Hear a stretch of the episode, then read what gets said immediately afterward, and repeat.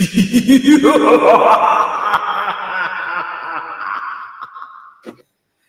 ีครับต้อนรับเข้าสู่รายการ Viewfinder Radio นะครับเป็นประจำทุกวันศุกร์แบบนี้เวลา 3:00 นจนถึง 4:00 นโดยประมาณนะครับทาง YouTube Channel Scoop Viewfinder นะครับมากับผมจีน Viewfinder และคุณตูน Viewfinder เหมือนเดิมนะครับคุณตูนสวัสดีครับสวัสดีครับคุณจีนครับสวัสดีครับคุณผู้ชมทุกท่านครับผมมาสดๆนะครับใครอยู่ที่ไหนกำลังทำอะไรอยู่ดูหนังเรื่องอะไรมาพูดคุยกันได้นะครับ1ชั่วโมงเต็มๆจากนี้ไปนะครับไม่มีอะไรต้องไม่สปอยนะครับเพราะตอนนี้ไม่มีอะไรให้สปอยทั้งสิ้นนะครับหนังน้อยๆหน่อยอาทิตย์นี้มีอะไรอ่ะที่เขาไปดูกันซึมไปหมดเลยเนาะจริงก็ไม่ซึมมากนะจริงก็มีจะมีทั้งเรื่องที่มีเรื่องที่ไอ้5คนนั้นฆ่าไอ้กบนะครับมีทั้งเรื่องฆ่าไอ้กบคืออะไรวะ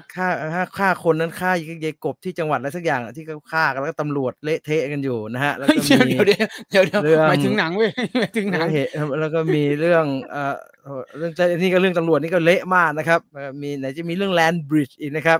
รัฐบาลก็อะไรก็ไม่รู้นะครับเมื่อต้นสัปดาห์ก็มีเรื่องคุณศักดิ์สยามนะครับเยอะฮะแล้วไหนจะมีเรื่องไอ้เครียดที่สุดในโลกส้นมือส้นตีนแล้วอีกนะครับเยอะฮะมีเรื่องเยอะแค่มันไม่เกี่ยวกับหนังเท่านั้นแหละครับอะไรก็ไม่รู้แม่งทำหนังจืดไปหมดเลยไอ้เวรบีคิปเปอร์กูนิ่งไปเลยทั้งที่กระแสใครแต่ใครดูหนังเรื่องอะไรมาก็คุยกันได้วันนี้นะครับผมดู Echo ไปหน่อยเดียวจริงๆนะครับที่บอกว่าพอดูได้นั้นดูไปหน่อยเดียวนะครับยังไม่ได้ดูเยอะนะมันดูได้แต่มันไม่ได้ตั้งใจดูมากก็ดูได้ไม่แย่เปิดแล้วไม่ได้แบบโอ้โหแม่งกูไม่ดูดีกว่าเงี้ยว่างๆก็อาจจะดูอะไรเงี้ยนะครับดังนั้นใครอยากจะไม่น่าละถ้าทรงนี้ไม่น่าละใครอยากจะคุยกันเรื่องอะไรตอนนี้มันไม่มีอะไรดูเปิดเข้าไปก็เห็นเขานี่กันเนี่ยเฉพาะวัน2วันนี้เห็นอะไรนะไอ้แอนิเมชั่นอ่ะคุณเห็นแล้วมั้งไอ้ดนตรีอ่ะที่ GDH เอาเข้ามาหรือไงใช่มั้ย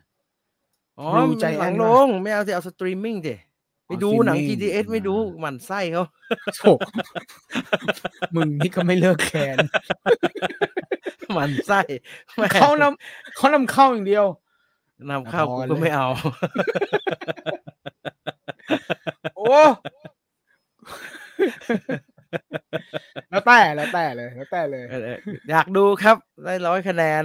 ได้10 100เต็ม100อะไรเงี้ยเห็นก็ฮือฮากัน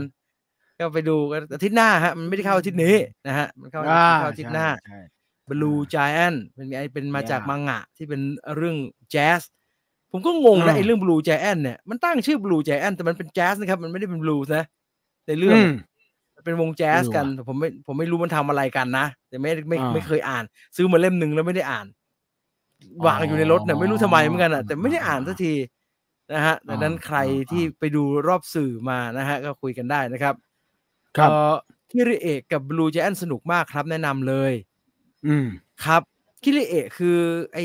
อคนทำ Lily Chou-Chou นั่นใช่ไหมใช่ใช่เห็นแวบๆนะครับเรื่องมันค่อยๆกันหน่อยอ่ะ4คนอะไรสักอย่างอ่ะสวัสดีครับหม่อมน่าสนใจไหมครับหม่อมถนัดแดกเลยครับหม่อมยังไม่ดูที่ส่งยังไม่ดูเลยผมเป็นห่วงคุณเสกมากนะครับใครถึงแกได้ผมเป็นห่วงนะฮะไม่แดกเขาเผ็ดจนเขาจะตายเลยเว้ยเขาจะตายแล้วเขาบอกเมียเขาบอกแฟนเขาบอกไปโรงพยาบาลเราไม่ไหวแล้วคุณเปิดดูเถอะแล้วคุณจะขำแล้วก็สงสารแกไปด้วยสงสารไอ้เหี้ยกินเผ็ดเกินเขามี attitude อะไรไม่ดีกับแกนะฮะแต่ว่าผมเห็นคลิปผมเห็นคลิปคุณเสกหม่อมถนัดแดกเนี่ยเขาทำคลิปใหม่แล้วเขาก็บอกว่าอันเนี้ยเป็นครั้งแรกที่แบบยกกองเอาไม่ไหวจริงผมก็อะไรขนาดนั้นวะแล้วก็เข้าไปดูแกไปร้านอาหารป่าชื่อร้านอะไรสักอย่างเนี่ยเป็นชื่อร้านเจ้าของร้านอ่ะสมศักดิ์สมอะไรเงี้ยผมจำไม่ได้แม่นๆนะท่าเรือเปล่าไม่ใช่อุ้ยท่าเรือไม่เผ็ดขนาดนั้นครับท่าเรือหนักชูรสแดกได้คอแห้งแล้วเขาขึ้นชื่อเรื่องเผ็ดอยู่แล้วแล้วแกเคยไปกินมารอบนึงแต่คราวที่แล้วแกไปถ่ายคอนเทนต์หลังจากแกไปถ่ายคอนเทนต์อื่นมาก่อนแกก็เจ็บใจอาหารกินได้ไม่เต็มที่แกก็อยากจะไปกินให้มันแบบใจจุใจแกก็อดข้าวไปเลยไปมื้อเช้าเลยแม่งกินมื้อเช้าโอ้กัดกระโพดประหยาดีมากนั่นนะครับนั่นน่ะไปมื้อเช้าแล้วพอนั่งโบ๊ะเนี่ยกำลังโม้กันอยู่เนี่ยเฮียเจ้าของร้านเขาก็เสิร์ฟกะเพราเนื้อก่อนเลยแล้วยังไม่เอาข้าวมาไอ้แฟนเขาก็ถ่ายด้วยใช่ไหมนั่งด้วยคุณอะไรผมจำชื่อไม่ได้ประทานโทษแล้วก็บอกว่าเธอรอข้าวก่อนดีไหมแกก็บอกว่าไม่ต้องหรอกรอมันอย่างนี้เลยแล้วแกก็ตักช้อนนึงฮะเท่าช้อนโต๊ะยัดเข้าปากเลยนี่หอมอร่อยอะไรไม่รู้แก นั่งสักพักนั่งไปนั่งมาเริ่มไม่ได้ท้องว่างมันอันตรายมากเลยนะโคตรอันตรายเนี่ยท้องว่างแล้วกูจะตายตรงนั้นดูแล้วก็ขาทั้งขำทั้งโอ้ไม่ไหวฮะไม่ไหวอันตรายนะฮะอย่าไปกินเผ็ดขนาดนั้นนะฮะอ๋อหม่อมไหนฮะหม่อมตรงผมถนัดแดกแล้วว่าหม่อมหนังผีเห็นแวบๆแต่ไม่ได้ดูผมตัดสินใจเลือกดูไชน่าทาวน์ชะช่ามันชะช่านะมันไม่ใช่ชะช่านะเออใช่มันชะช่ามันชะช่าเหมือนชะชาติอย่างนั้นน่ะมันชะช่าจะเล่นเลยมันไชน่าทาวน์ชะช่าผมซึ่งผมก็ไม่เข้าใจอะไรของพี่ลงกันนะไชน่าทาวน์ชะช่าที่เดียวมีความพยายามจะบอกอะไรบางอย่างมั้งก็มีล้อเลียนอะไรนิดๆหน่อยๆฮะแต่ก็ไม่หนักมากแต่น่าเป็นเรื่องที่น่าสนใจแล้วก็สำหรับผมนะผมถือว่าเป็นงานที่กู้ศรัทธาเลยเฮ้ยจริงเหรอผมวิกฤตศรัทธาแกอย่างรุนแรงเรียนตามตรงนะฮะเพราะว่าพี่ลงแกพูดลุงแกใช้แบรนด์ลุงลงตอนนี้ใช่ๆลุงแกพูดตอนที่แถลงข่าวงานเนี่ยไอ้ชนะทาวชาชาเนี่ยบอกว่าถ้าไปดูแล้วไม่สนุกนะด่าได้เต็มที่ซึ่งมันเป็นคำเดียวกับที่แกเคยบอกผมตอนแกทำไอ้หนังที่อย่าท้าก่อยไอ้ว่ายน้ำนั่นนะครับที่คุณถือไมค์ผมมาถือกล้องอยู่ผมจำได้ถามเลยที่ถ้าไม่สนุกเป็นยังไงบอกไม่สนุกมึงด่าได้เต็มที่เลยโอ้โหออกมาด่าไม่ออกเลยหนังไม่เอาอ่าวเลยโอ้แม่งคลาโอ้โหแม่งตึงเลยตึงจริงนะคือมันก็เลยกลายเป็นความรู้สึกที่นึกเอาเองครับว่าหรือว่าพอแกไม่ได้อยู่กับ GDH เนี่ยตอนนั้นเป็น GTHตอนนั้นก็นึกไปเองเพราะว่าไอ้ยาท้าก่อยนี่มันเป็นเรื่องแรกที่แกไม่ได้ทำกับ GTH ไอเราก็เลยพลอยรู้สึกว่าหรือว่าพอแกไม่มีแบ็กอัพที่เป็น GTH เนี่ยแกเอาไม่อยู่วะหนังไอเรื่องต่อมาที่ซึ่งเป็นเรื่องที่น่าจะเป็นเรื่องที่4ของแกมั้งตอนนั้นนะเพราะแกทำกับ GTH มา3เรื่องก็คือโกยเธอโยมตัดสู้ฟุตแล้วก็ไอ้กระดึบซึ่ง3เรื่องนั้นน่ะไม่ขี้เหร่นะฮะไอ้กระดึบอาจจะได้น้อยหน่อยแต่ก็กระดึบน้อยหน่อยก็มีอะไรที่สนุกในแบบของมันอย่างน้อยๆกระดึบมีฉากคุณโกะนะครับที่เป็นตำรวจรับโทรศัพท์อ่ะแล้วมันรับ 3-4 สายแล้วมันโคตรตลกเลยฉากนั้นน่ะงูเหลือมเอางูเหลือมอะไรเข้ามาถุงนั่นแหละครับบีบหัวไว้ก่อนได้ไหมครับเลยน่ะโคตรตลกเลยแล้วก็แต่พออันนั้นน่ะมันไออย่าท้าก่อยเนี่ยมันไม่ค่อยดีเนี่ยไอเราก็เลยรู้สึกว่าแล้วมันประจวบเหมาะกับว่าแกเลิกไปเลยไงใช่แกเลิกทำหนังไปเลยไอเราก็เลยรู้สึกว่าหรือว่าแกฝ่อวะ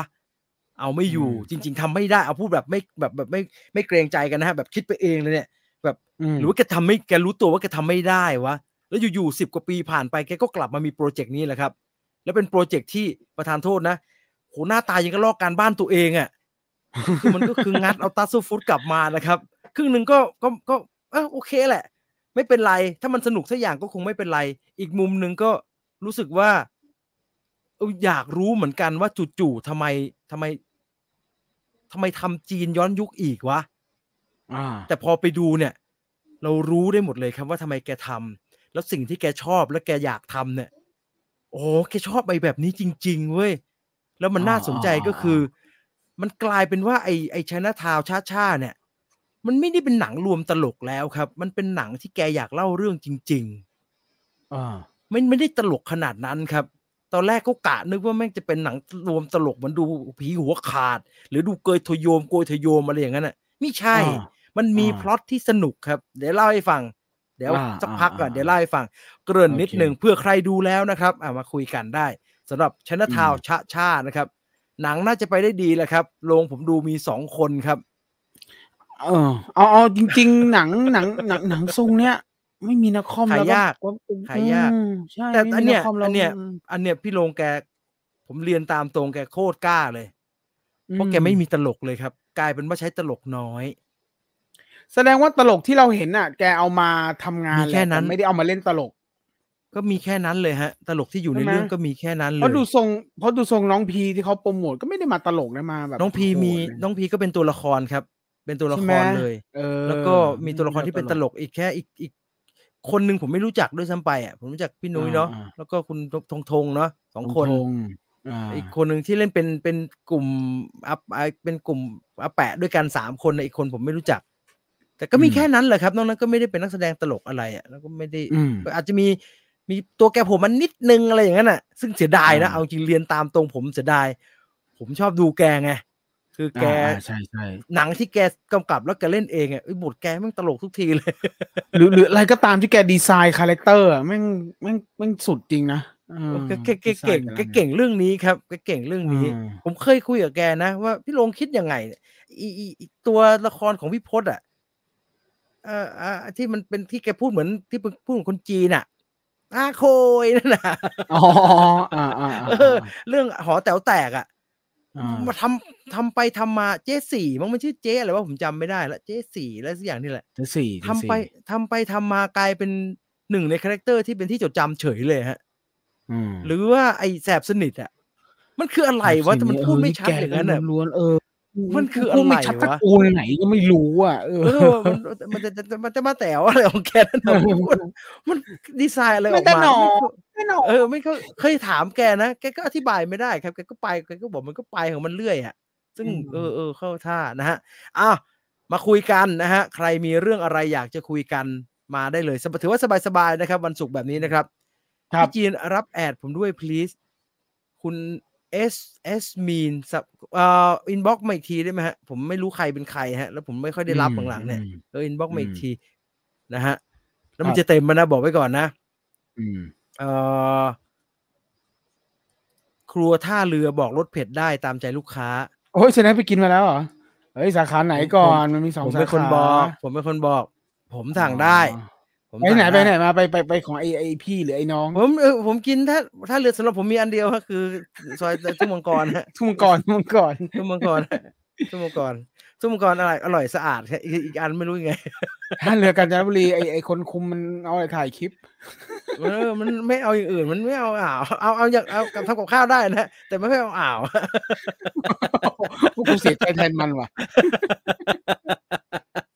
แม่มันบอกให้ไปกินอยู่ผมก็เกรงใจแม่เขานะแม่บอกว่ากินมันมั่งเลยไอ้ตัวบ้านเรามันเปิดแล้วมันไปลงถึงบ้านมันยังไม่รู้โอ้ยยังไม่เปิดครับเปิดปลายปีทั้งด่วนใช่ไหมพี่ต่อนึกว่าเปิดไปแล้วพี่ต่อบอกว่าอีเหี้ยไม่ใช่แม่งปลายแล้วแม่งลัดไปทางนู้นเลยนะไปลงขอบตะเข็บชายแดนเลยนะผิดเลยอะไรอย่างเงี้ยลงมันลงประโมกได้มันลงได้มันลงมันโป่งได้มันโป่งได้เมื่อก่อนอ่ะไอปิ่นเกล้าเราอ่ะที่มันเป็นทะลุไปนครปฐมอ่ะไม่มีทางลงเว้ยมันขึ้นปุ๊บนะเมื่อก่อนมันไม่มีตลิ่งชันมันก็ไปนู่นเลยมันก็ไปลงนู่นน่ะสาย1สาย4เลยน่ะใช่มั้ยแล้วก็จะสีอะไรงั้นใช่ยาวเลยเมื่อก่อนแต่ตรงนั้นน่ะจากตรงนั้นก็อีกไกลนะครับกว่าจะไปถึงไอ้ร้านโคท่าเรืออีกไกลไม่ค่อยได้ไปอ่ะนานๆทีได้กลิ่นเหมือนเรื่องเก่าๆไหมครับชะช่าได้บอกงี้ฮะสำหรับใครที่ตัดสินใจนะครับพูดง่ายๆถ้าคุณชอบTattoo Foodคุณไปดูเลยมันทางนั้นเลยมันทางนั้นเลยสนุกดีแกบอกแกอินสปายนางเฉินหลงเลยใช่ไหมผมเพิ่งอ่านมูราคามิเรื่องแรก South of the Border West of the Sun ชอบมากๆครับหลอกหลอนทางความรู้สึกมากพี่จีมีเล่มอื่นแนะนำเป็นพิเศษไหมครับถ้าชอบ South of the Border West of the Sun แสดงว่าชอบเรื่องความสัมพันธ์ดังนั้นก็อ่านไอ้ Original Masterpiece เลยครับ Norwegian Wood นะครับ Norwegian Wood อีกเล่มที่ผมชอบคือชายไร้สีกับปีแสวงบุญซึกุรุอะไรก็ผมจำชื่ออังกฤษไม่ได้ The Years of Pilgrimage เนี่ยนั่นเป็นทางเดียวกับไอ้หญิงสาวที่ปรากฏตัวในคืนวันฝนตกหรืออ่านพินบอลก็ได้ครับพินบอลก็ได้แต่จริงๆคุณต้องอ่านไอ้นี่นะอ่านมุราคามิยังไงก็ต้องอ่านสดับลมขับขาเล่มแรกนะฮะอ่านเผื่อๆไว้หน่อยแต่ไม่ต้องไปอ่านพวกอะไรนะมันมีเล่มที่มันเป็นแฟนตาซีหน่อยฮะมันจะปลุกกระบาลฮะมันไม่ได้เป็นแบบไอ้หญิงสาวที่ปรากฏตัวในคืนวันฝนตกค่อยๆไล่ไปฮะมันมีไม่เยอะหรอกครับค่อยๆไปสนุกดีแต่ผมไม่อยู่ในวัยนั้นแล้วนะครับผมไม่ได้อ่านแล้วเล่มล่าสุดที่ซื้อมาพี่คมสันแปลผมก็ไม่ได้อ่านพูดถึงพี่คมสันแปลอีกเล่มเป็นเรื่องสั้นฮะ After the Quake อันนั้นสนุกครับสนุกเลย After the Quake เป็นเล่มแรกที่ผมอ่านบนงานมุราคามิตอนนี้ทุกอย่างอยู่ที่กำมะหยี่แปลหมดแล้วครับเหมาไปเลยฮะเหมาไปเลยแกจะได้มีแรงเอาเรื่องต่างๆมาให้เราได้อ่านอีกชอบบทแกในบ้านฉันเจ๊แต๋วเจ๊แต๋วใช่เจ๊สี่เจ๊แต๋วบ้านฉันเสียดายมันฉายตอนมีปัญหาตี้เหนียว ที่เหนียวใช่ใช่ใช่ใช่ไม่เจ็บครับมึงมีตัวตนมาเนี่ยผมจำได้จะทำไม่ได้นี่แกหวานชิบหายเลยเห็นว่าแกหาตังค์อยู่แกก็ยุ่ยหายแต่ว่าเนี่ยพอเรื่องนี้มันถ้ามันไม่ได้ตังค์มันก็เหนื่อยใช่ไหมฮะก็มันจะไม่มีใครกล้าลงทุนน่ะครับเพิ่งได้ดูยู571เพิ่งรู้ว่าคนเขียนบทเรื่องนี้คือกำกับ Beekeeper นะฮะครับผมหนูอ่านเป็นลอรีเอทหลายรอบแล้วคืออะไรฮะอ๋อคิริเอะไอ้หนังเนี่ยหนังไอ้คิริเอะหนังไอ้คู่กำกับ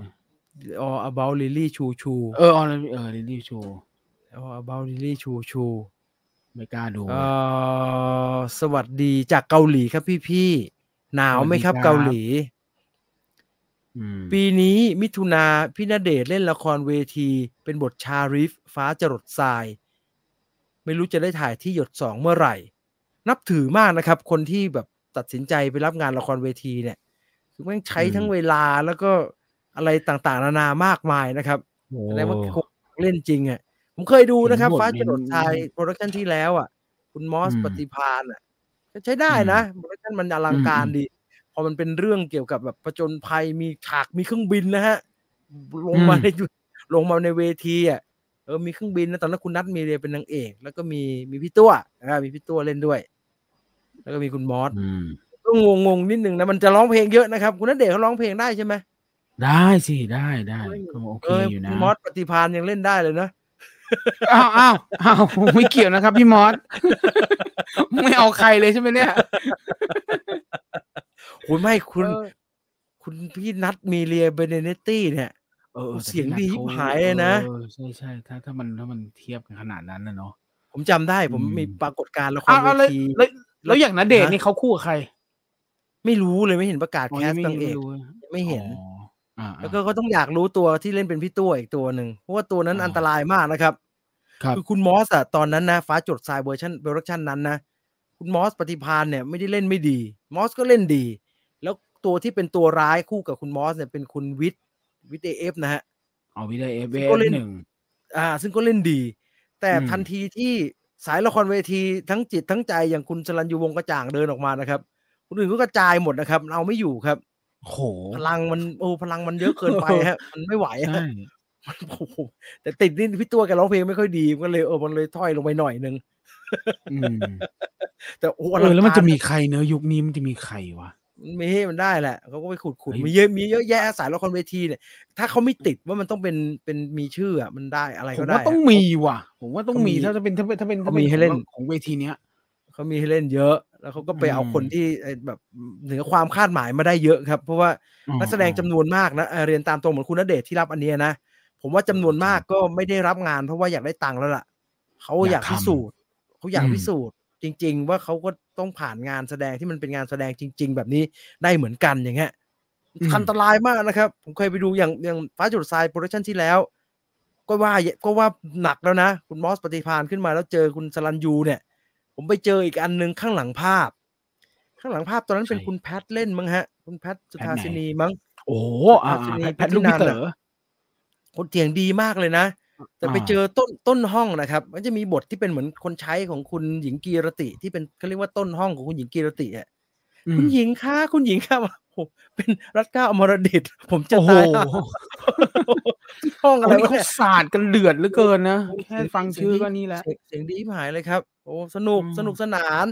หรือตอนละครเวทีอันนี้โปรดักชันของ Workpoint โหมโรง The Musical นั้นสนุกมากเขาก็แคสเอาคุณโย่งนะฮะคุณโย่งอาร์มแชร์นะโย่งอาร์มแชร์ให้เป็นตัวละครของพี่ตัวถูกไหมฮะซึ่งโหตัวนี้แบบออกไม่เยอะแต่ว่าโหมันเล่นยากมันแบบมันต้องประกบท่านครูนะครับคือไม่พี่ตัวพี่ออฟคือพี่ออฟเนี่ยไม่มีปัญหาอยู่ละคือประกบคุณอดุลดุลยฤทธิ์ก็ไม่มีปัญหาฮะคือสู้กันได้ไม่อย่างกับทันนิบาเลคเตอร์เจอกันนะฮะโอ้เล่นกันโอ้คือใครอยู่ใกล้ๆคือเล่นไม่ออกนะครับเล่นกันดีมากเลยพอมาเป็นโปรดักชันละครเวทีที่ Workpoint ทำอ่ะที่คุณสังเป็นผู้กำกับอ่ะโอ้เขาเอาคุณโย่งอาร์มแชร์ ที่ต้องประกบกับท่านครูตอนแก่แล้วเขาก็เอาท่านครูตอนแก่เป็นคุณสุประวัตินะครับผมเป็นห่วงคุณโยกอามแชร์มากเลยโอ้มันท่านคือครูบนหิ้งอีกทีหนึ่งไปเอาศิลปินแห่งชาติมาแล้วผมก็ตอนผมนั่งดูผมก็ไอ้ชิทำไมน่ากันเล่นดีขนาดนั้นวะแล้วก็แวบขึ้นมาได้อีขี้นี่มันศิลปินแห่งชาติได้วะโอ้คือเล่นโคตรดีเลยโอ้ดีมากครับน้ำตาไหลเออดีตอนซื้อตั๋วตอนนั้นก็ไม่ค่อยมีตังค์นะฮะแต่รู้สึกว่าคุ้มค่ามากเลยผมโรงนะฮะไอ้ละครเวทีโปรดักชั่นพวกนี้นะมีตังค์ไปดูเหอะมีตังค์และมีเวลาแล้วแต่งวดนี้สงสัยผมต้องไม่พลาดไปดูเหอะไอ้ฟ้าจรดทรายตอนนั้นผมบ่อจี้มากนะฮะแต่ว่าผมฟรีผมไปดูรอบสื่อ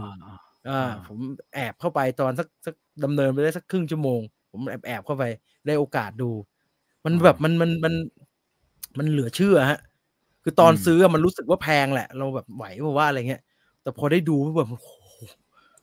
ป่านนี้แม่งยังไม่ลืมเลยครับฟ้าจรดทรายเนี่ยทุกโน้ตทุกเพลงเนี่ยคือแม่งเล่นกันอยู่ข้างใต้นะครับคือมันเล่นสดและไอ้ที่นั่งดูร้องเพลงอยู่เนี่ยคือไอ้ยี่นั่นร้องอยู่ตรงนั้นจริงๆนะไม่แล้วนักแสดงเขาซ้อมมาจำได้ไงวะแล้วเขาต้องทิ้งคิวละครอะไรของเขาเนี่ยใช่เพื่อต้องมานั่งซ้อมไอ้ชิ้นเนี่ยแต่ผมเข้าใจผมเคยเล่นละครเวทีอ่ะมันไม่ต้องจำครับเพราะมันต้องซ้อมจนต้องไม่จำใช่มัน movement มันจะเป็นธรรมชาติไปเลยครับเพราะมันต้องซ้อมดังนั้นมึงอย่าผิดถ้าผิดเนี่ยแม่งจะผิดทั้งกระบวนการเพราะเรารอ dialogue มันต้องต่อกันมันจำคุณบททั้งเล่มมันต้องจำทั้งหมดนะครับละครที่มันเป็นฉากๆเนี่ยมันยังแบบว่าท่องทีเล่นทีได้ท่องอันนี้แล้วก็ป้ายเล่นเสร็จก็ลืมแต่ว่าละครเวทีไม่ได้นะครับมึงต้องจำหมดนั่นน่ะจำแล้วไม่ใช่จำแค่ของตัวเองนะครับต้องจำที่เป็นดับเบิลแคสด้วยนะใช่ถ้าคุณอ่านบทละครเวทีเนี่ยคุณจะเห็นว่าถ้าคุณมอสไม่มาเขาจะขยับคุณวิทย์เนี่ยมาเป็นพระเอกแทนแล้วก็จะมีการขยับตัวอื่นมาเป็นนั้นมึงก็ต้องจำของไอเดียไปด้วยใช่แล้วโอ้เป็นแล้วเปเปอร์เขาเป็นพลึดแต่มันไม่เหมือนบทหนังมันยังมีเว้นเนี่ยโอ้โหเป็นงานที่เหนื่อยนะฮะเป็นงานที่แบบว่าพิสูจน์ตัวนักแสดงได้เป็นอย่างดีนะครับเคยไปดูละครเวทีบางรอบพระเอกไม่มาตัวละครบางตัวไม่มาใช่แต่เขาเล่นได้นะครับคุณคิมหรือว่าบางทีเนี่ยเขาก็ให้โอกาสนะเขาก็รอบนี้เดี๋ยวจะไม่เอาพระเอกมารอบนี้จะให้ตัวที่เป็นดับเบิลเนี่ยขึ้นไปแทนเพราะว่าเขาจะได้โอกาสเล่นบ้างอะไรเงี้ยแล้วนักแสดงละครเวทีแต่ละคนโคตรเทพเลยแสดงใช่เขาเล่นเก่งครับแต่ว่าโอกาสในบ้านเรามันอาจจะไม่ได้เยอะมากเหมือนต่างประเทศอ่ะมันตลาดบ้านเราเนาะขั้นหลังภาพโปรดักชั่นเกินเหตุมากชุดน้ำเงินมีลายจุดต้นห้องว่าอย่างนั้นอย่างนี้คิดถึงทำดีคือถ้าไม่เคยดูเลยเนี่ยผมว่าไปดูของรัชดาลัยเนี่ยของคุณสกลเกียรติเนี่ยมันดูง่ายครับไม่ไปดูของพวก Dreambox เขามันดูยากหน่อยผมลากมะม่วงเลยนะครับผมไปดูไอ้แม่นาคพระขนงที่ไปดูคุณแม่นาคที่คุณน้ำมนต์เป็นแม่นาคคือแกเสียงดีแบบแล้วก็มีคุณเอ๋นรินทร์มีคุณเอ๋นรินทร์มั้งผมจำไม่ผิดนะคุณก็พ่นไฟใส่กันเลยครับเพราะผมมีซาวด์แทร็กอยู่เลยคุณก็พ่นไฟใส่กันน่ะซึ่งมันก็นั่นมากแต่มันยาวมากเลยครับยาวโหจำได้ไปดูยาวมากอินเตอร์มิชชั่นเดินกันออกมาแทบจะหาน้ำขิงกินโหมโรงตอนนั้นเจ๋งที่เล่นระนาดสดๆบนเวทีครับใช่เจ๋งมากสวัสดีครับพี่จีนคุณตูนเพิ่งมาทันไหมทันครับสวัสดีครับพี่จีนนิยายฮันนิบาลมีกี่เล่มไม่แน่ใจเหมือนกันครับไม่แน่ใจไม่ได้อ่านนะครับผมดูหนังอย่างเดียวเลยก็เลยไม่ชัวร์เรื่องจำนวนนะครับขออภัยก็แล้วกันนะครับณเดชน์เคยร้องเพลงประกอบละครร้องดีด้วย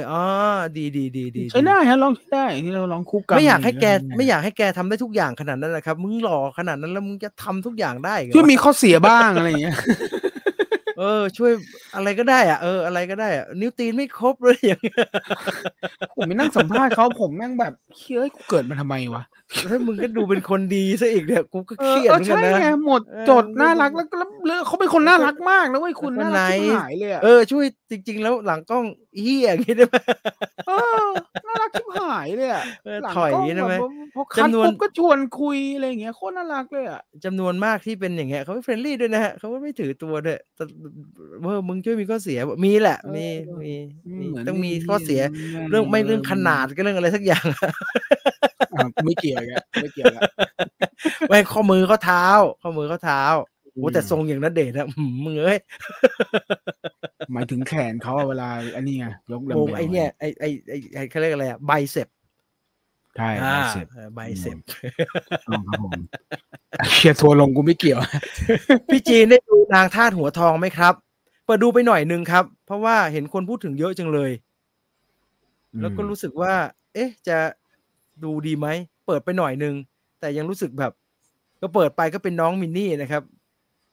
หัวเละๆหน่อยแบบตื่นมาจากไหนก็ไม่รู้แล้วก็บอกนี่ที่ไหนเนี่ยก็ถ่ายละครกันแล้วยังไงเนี่ยคือเป็นโผล่มาย้อนยุคเลยนะครับแล้วผมก็ดูไปแค่นั้นน่ะยังไม่ได้ดูต่อเริ่มสังเกตได้แล้วอะไรที่มันเป็นสตรีมมิ่งหรืออะไรอย่างเงี้ยที่มันมีกระแสแค่วันเดียวแล้วก็แบบมีเราก็ไม่อยากจะอ้างอิงถึงใครเนาะแล้วเขาสาดกันมาเยอะภายในวันสองวันแล้วหายเงียบมาแสดงว่าโอเคนั่นแหละไม่ต้องดูแล้วก็ได้เป็นเวฟครับแต่ไอ้อย่างท่านหัวทองเห็นมีคนพูดว่าใช้ได้อยู่นะฮะว่าจะพยายามดูที่มันว่างจริงๆอ่ะมันเปิดทิ้งไว้ได้ฮะละครไทยมันดูง่ายฝุ่นเยอะมากปกติออกในยิมแต่ช่วงนี้งดก่อนกลัวปอดพังแต่เห็นคนในยิมก็ไม่รอดเหรอครับเอาดอเยอะมากกลัวแทนเลยค่ะมันเป็นวันๆนะคุณชิรดาเช็คดีๆครับบางวันก็พอไหวฮะบางวันก็ไม่ไหวแต่มันเห็นชัดมากนะมันแดงเลยนะมันแดงเลยผมขึ้นรถไฟฟ้าบ่อยนะเรามองไปมันไม่เห็นวิวเลยฮะมันฝุ่นเยอะมากเลยแต่กรุงเทพมันมีข้อดีมันไม่เหมือนไม่เหมือนเชียงใหม่ถ้าหนักขนาดนี้นะคุณไม่ต้องหวังเลยว่าพรุ่งนี้จะดีขึ้นอ่ะมันจะช้ามากเลยครับแต่กรุงเทพอ่ะมันจะมีอยู่ๆบางวันลมมาเนี่ยมันหายไปหมดเลยนะครับแล้วพรุ่งนี้ก็มาใหม่อะไรอย่างเงี้ยมันจะมีบ้างไม่มีบ้างแบบนี้นะครับอยากให้วิปลาสเอามาทำเป็นภาพยนตร์คุณเบียร์ถามว่า Echo เป็นยังไงบ้างครับพี่จีน Echo ดูไป1ตอนครึ่งครับส่วนตัวรู้สึกว่าดูน่าติดตามดีไม่เหมือนตอนดูโลกิที่แบบโอ้กูจะต้องดูอันนี้หรือว่าเนี่ยขี้เกียจดูจังเลยอย่างนั้นเนาะก็ดูมีแอคชั่นแล้วดูง่ายนะครับไม่ได้มีพล็อตอะไรซับซ้อนก็ล้างแค้นกันตามล่ากันอะไรแบบนี้แหละครับแต่ก็งงๆหน่อย5ตอนมั้งยิ่งมีกำลังใจเข้าไปใหญ่ไม่รู้5เนี่ย5ที่ว่าเนี่ยเป็น5ที่บางทีจะปล่อยอะไรออกมาอีกหรือเปล่านะครับแต่ว่า by the way ดูไปตอนกับครึ่งนึงก็สนุกดีนะฮะแล้วเห็นมันเรียบๆเหมือนฮอกอายป่ะส่วนตัวเอาจริงๆผมชอบฮอกอายนะผมว่ามันฮอกอายมันเรียบๆไปหน่อยแต่มันก็สนุกมันจะสนุกแบบไปเงียบๆเรียบๆไงไอ้นี่มันเป็นมันไม่เป็นเด็กแบบฮอกอายฮะประเด็นคือมันเป็นโหดๆหน่อยมันเป็นโหดๆเลือดสาดหน่อยอะไรอย่างเงี้ยแล้วก็นางเอกก็ดูแบบน่ารำคาญอ่ะเป็นอีคิดไม่ได้อย่างเงี้ยน่ารำคาญแล้วนางเอกมันก็ไม่ดึงดูดพุ่งตรงอ่ะใช่ผมเฉยๆอ่ะหลังๆก็ดูแล้วดูเธอแบบโหดๆดีเธอดูจริงจังดีบอกอีนี่จริงจังดีมากเลยแล้วมีทั้งขาขาดเป็นหูหนวกอะไรเงี้ยมันแปลกๆดีนะฮะข้อเสียอะไรเนี่ยเพิ่งออกมาจากโรงหม่อมเป็นหนังผีที่โคตรฮาเลยครับโคตรฮาหรือโคตรละอาโคตรละฮานี่ฮาจริงๆใช่ไหมเป็นหนังตลกจริงใช่ไหมฮาแดกดันเลยครับฮาแดกดันครับแน่นอนฮะฮาแดกดันครับไม่ได้ฮาจริงบ้าหม่อมก็ต้องทำหนังผีน่ากลัวสิคุณจะไปตลกอะไรเขาได้ยังไงเหรอรอพี่จีนรีวิว Echo ครับผมต้องภาวนาให้ผมดูจบก่อนนะครับไม่แน่ใจเหมือนกันนะครับ ไม่รับปากนะครับว่าจะดูจนจบหรือเปล่านะครับครับเพราะว่าจะดูไอ้นี่ว่าจะดูไอ้เดทอะไรสักอย่างน่ะที่อลิซเฮ้ยหนุกไอ้ดีคอนเซปต์ดีแต่ผมดูไม่จบกันคอนเซปต์ดีน่าดูไม่คุณผมรู้สึกคอนเซปต์อย่างนั้นนะผมโคตรไม่ชอบเลยอ๋อเหรอแต่อลิซดูแล้วมั้งอลิซดูแล้วไม่แต่ผมชอบตายหาแล้วเกิดใหม่แล้วหาอะไรก็ไม่รู้ผมไม่ชอบผมชอบอะไรธรรมดากว่านั้นมันเหมือนหนังญี่ปุ่นสมัยก่อนอ่ะพอเปิดมาแล้วบอกว่าไอ้นี่ตายแล้วไปเกิดแล้วมันช่างเหลืองมึงกูไม่ดูแล้วผมชอบอะไรง่ายกว่านั้นครับก็เลยเอาไว้ก่อนพอไปอ่านพล็อตอ่ะมันเป็นเรื่องแบบมันไม่ได้มันเหมือนกลอรี่อย่างนั้นไงกลอรี่มันก็คือแบบก็ล้างแค้นกันง่ายๆอย่างนั้นน่ะผมรู้สึกแปลกๆไอ้ตายแล้วเกิดใหม่ยังไงก็ไม่รู้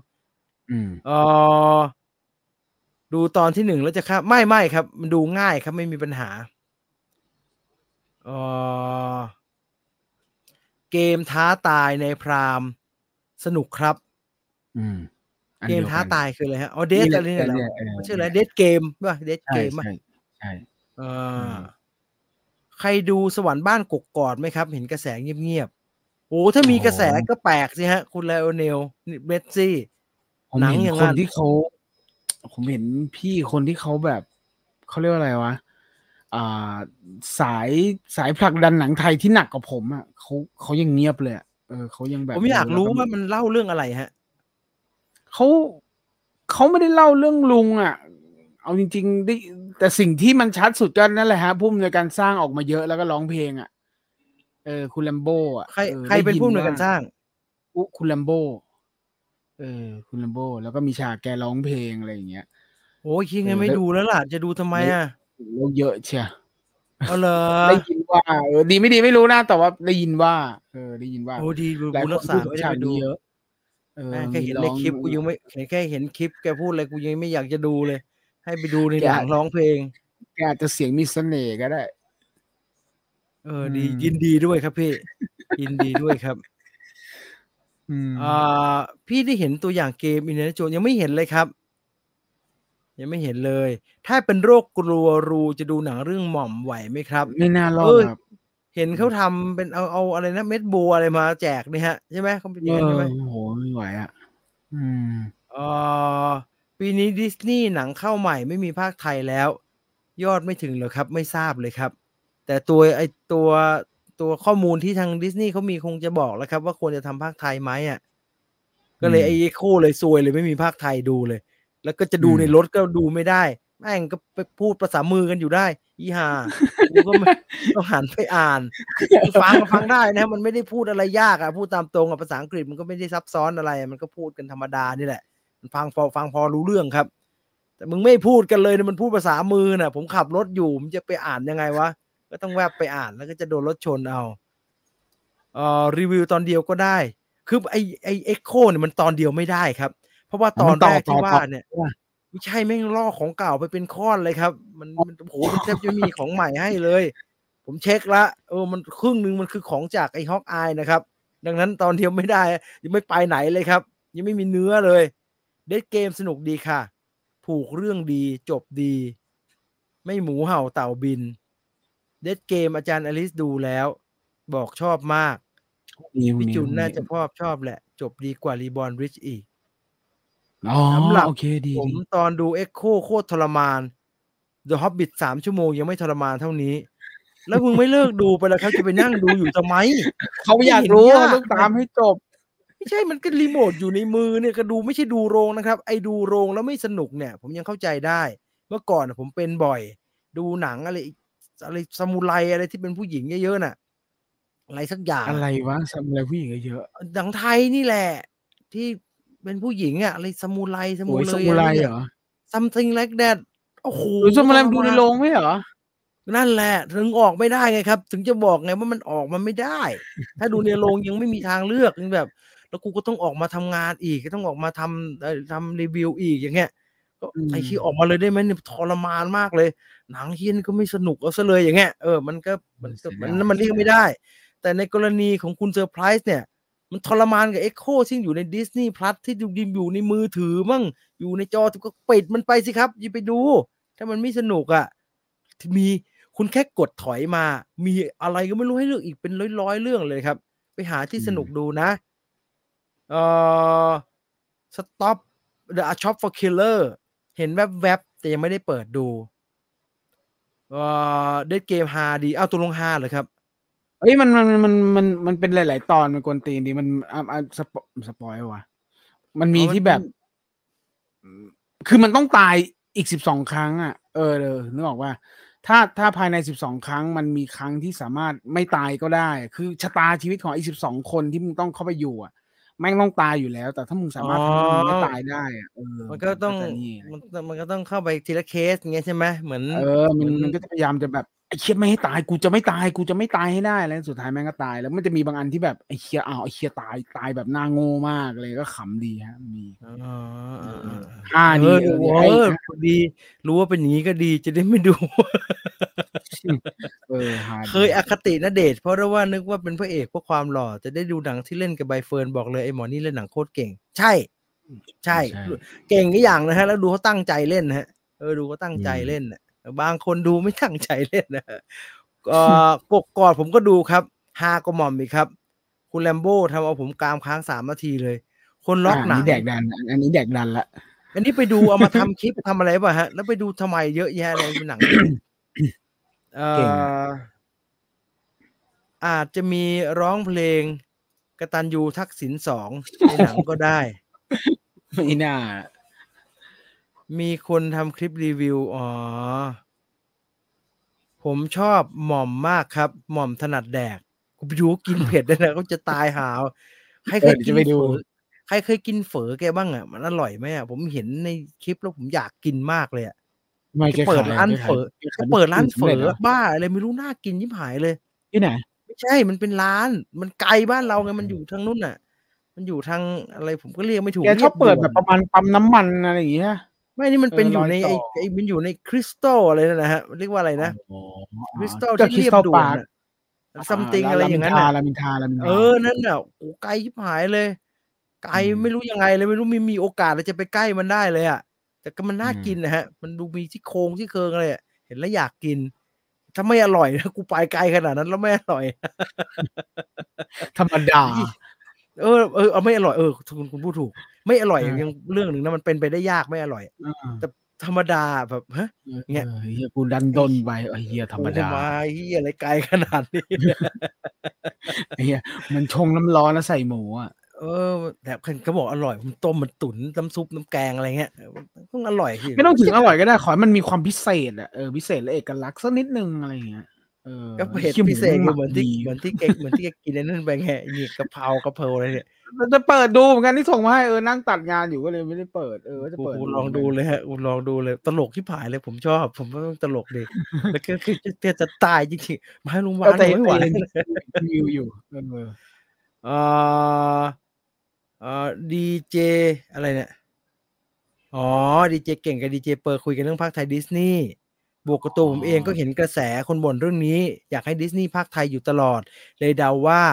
ที่ไม่มีให้ดิสนีย์คงไม่มีทุนทำภาคไทยจริงๆคือเขาไอความเปลี่ยนแปลงที่เกี่ยวกับบริการบนแพลตฟอร์มหรือว่าอะไรก็ตามที่มันเกี่ยวกับไอเวลาเขาปรับอะไรนะครับมันตรงไปตรงมากับพฤติกรรมการใช้งานของเราครับ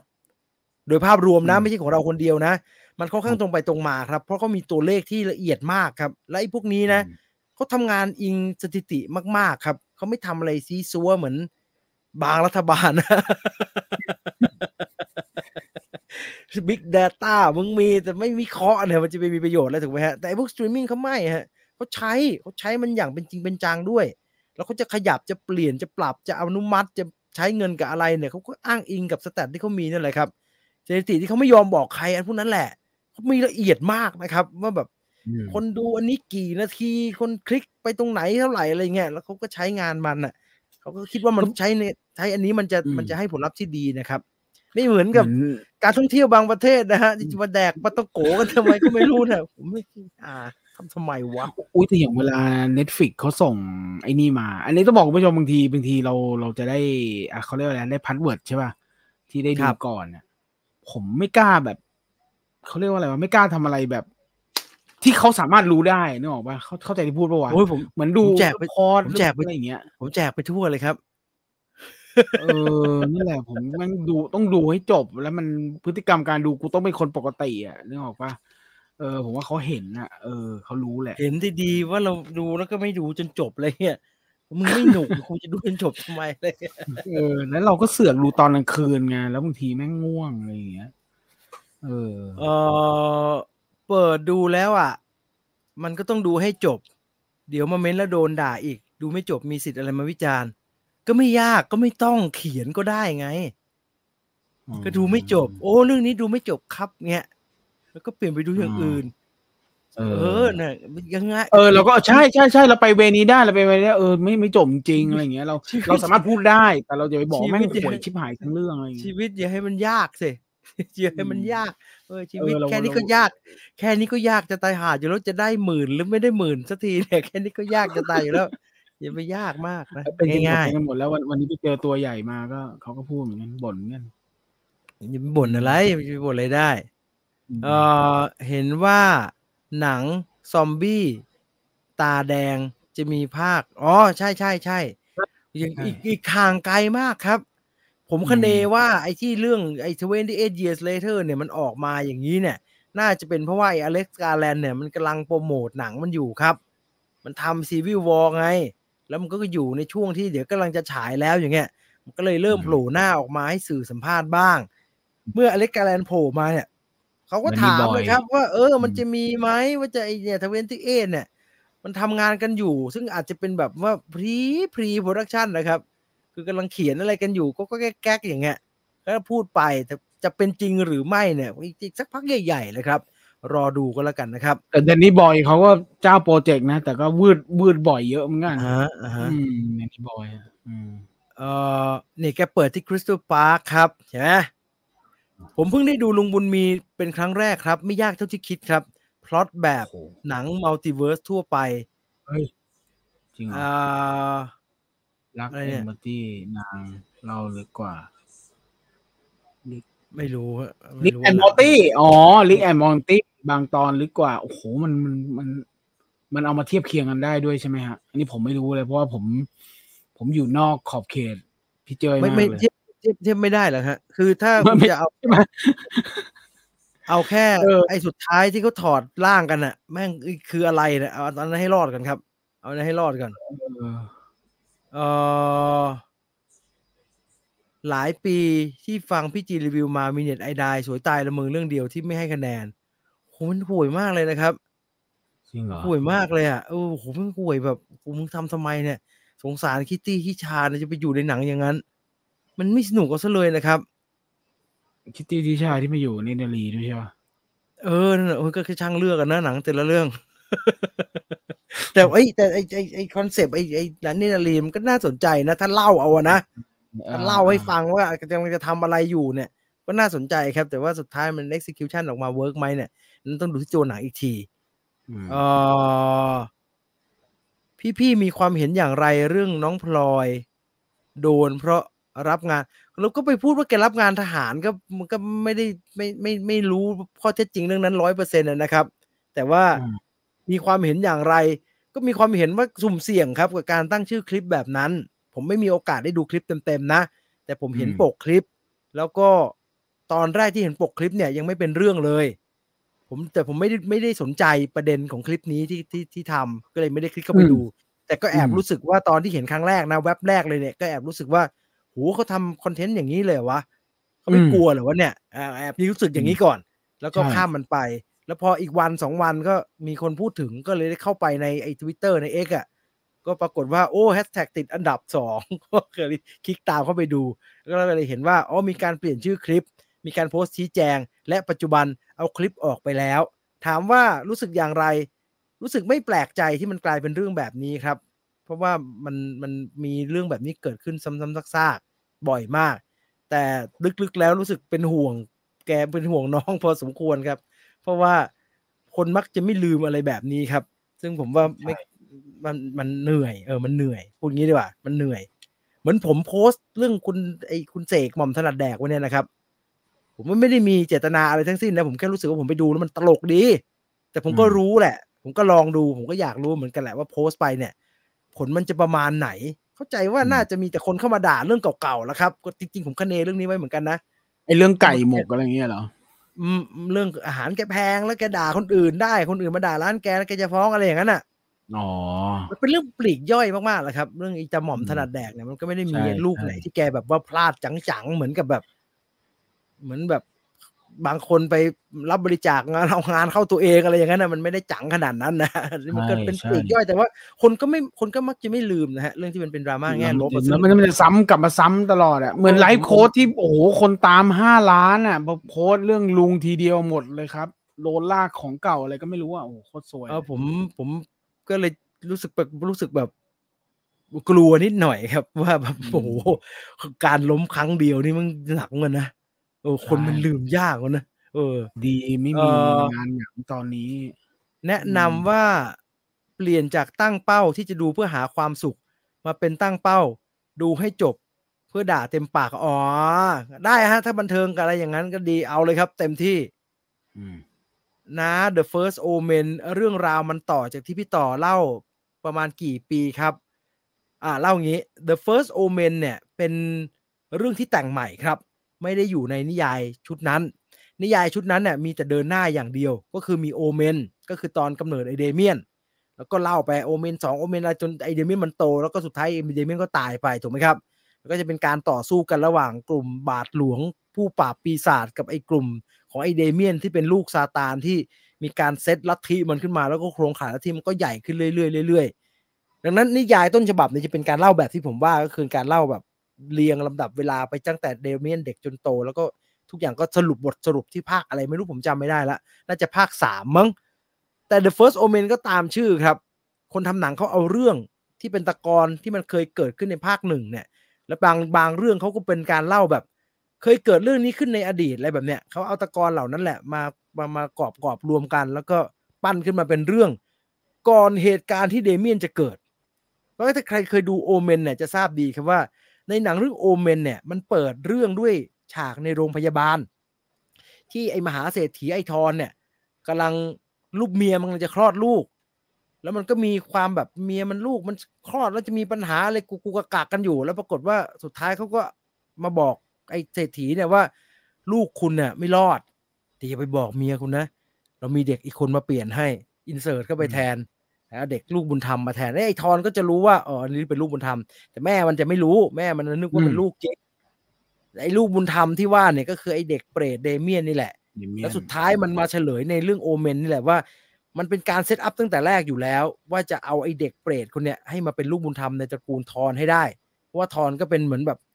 เครือใหญ่นะครับเหมือนเครือเจริญโภคภัณฑ์อย่างนั้นนะฮะพี่ต่อกันเรียกว่าเจริญโภคทอนแล้วมันเป็นการเซตอัพดังนั้นมันเซตกันมายังไงเนี่ยมันเซตกันมายังไงตั้งแต่ต้นจนมาเกิดเหตุที่โรงพยาบาลณวันที่ไอ้เศรษฐีทอนมาคลอดลูกเนี่ยทุกอย่างทำไมมันเซตอัพแล้วมันมาจบตรงโรงพยาบาลนั้นได้เนี่ยเข้าใจว่าเรื่องทั้งหมดจะถูกเล่าใน The First Omen ครับแล้วก็จะมีตัวละครบาทหลวงสำคัญ2ตัวละครที่มีบทใน Omen เนี่ยก็คือ Father Benito นี่จะเป็นคนที่ตามไอเดเมียนมาตั้งแต่ต้นถ้าใครเคยดู Omen จะจำได้ว่าอีบาทหลวง Benito เนี่ยก็คือคนที่โดนเสาตกลงมาเสียบแล้วก็ปักอยู่กับพื้นนะครับอันนี้นี่เรื่องมันก่อนมาถึงไอเรื่อง Omen มันทำอะไรมาอยู่นี่อีกคนคือ Father Speleto เนี่ยอยู่ที่อิตาลีแล้วก็อยู่ในเหตุเพลิงไหม้ที่เกี่ยวกับไอเด็กเดเมียนเนี่ยและไอ Speleto เนี่ยถอนตัวแล้วกูไม่เอาด้วยแล้วเพราะกูไฟลวกไปทั้งตัวแล้วหัวหางเกรียนไปหมดแล้วแต่ว่าเขาไปตามถามว่าบาทหลวงพ่อวันนั้นมันเกิดอะไรขึ้นเหรอเนี่ย Speleto ก็เล่าให้ฟังถึงเรื่องราวในอดีตอะไรอย่างนั้นนะซึ่ง Speleto ตอนยังไม่โดนไฟไหม้ก็จะมาปรากฏตัวใน The First Omen ครับซึ่งถามผมว่าพล็อตโดยรวมอันเนี้ยน่าสนใจนะครับแต่ว่ามันจะทำออกมาอีท่าไหนเนี่ยไม่แน่ใจเพราะว่าปกติแล้วโอเมนเนี่ยเสน่ห์ของโอเมนภาคแรกที่มันสนุกแล้วมันน่ากลัวเนี่ยเพราะว่าเด็กมันน่ากลัวมันไม่มีผีเป็นตัวๆนะครับแต่ไอเด็กที่นี่มันโอ้โหมันเปรตมากจริงๆครับมันเป็นเด็กเล็กๆนะปั่นจักรยานชนแม่มันปั่นจักรยานชนแม่มันลงมาอย่างเงี้ยแล้วก็อยู่ในงานเลี้ยงวันเกิดแต่ว่าพี่เลี้ยงมองมาที่เดเมียนแล้วก็มาที่นอกชานแล้วก็ฉันทำทุกอย่างนี่เพื่อเธอนะเดเมียนก็กระโดดลงมาผูกคอตายอย่างเงี้ยแหละครับนั่นน่ากลัวชิบเป่งเลยอ่ะครับมันเต็มไปด้วยพฤติกรรมที่น่ากลัวเพราะว่ามันเป็นพฤติกรรมที่ไม่เหมาะสมแต่ว่าเด็กคนกระทำเป็นเด็กเล็กๆอย่างเงี้ยแต่อันเนี้ยมันจะไม่มีเด็กเดเมียนเพราะว่าไอ้เดเมียนยังไม่เกิดมันก็จะเป็นจะต้องผีๆหน่อยนะครับแต่ว่าเอาเถอะมันก็เราก็อยากรู้แหละเพราะโอเมนก็เป็นเรื่องที่สนุกดีนะรอดูแล้วกันนะฮะแต่แคสมันมีแคสผู้หญิงท้องเยอะมากเลยอ่ะก็น่ากลัวอยู่นะเขาเล่นเพราะว่ามันต้องมีเพราะว่ามันไอเมียนเนี่ย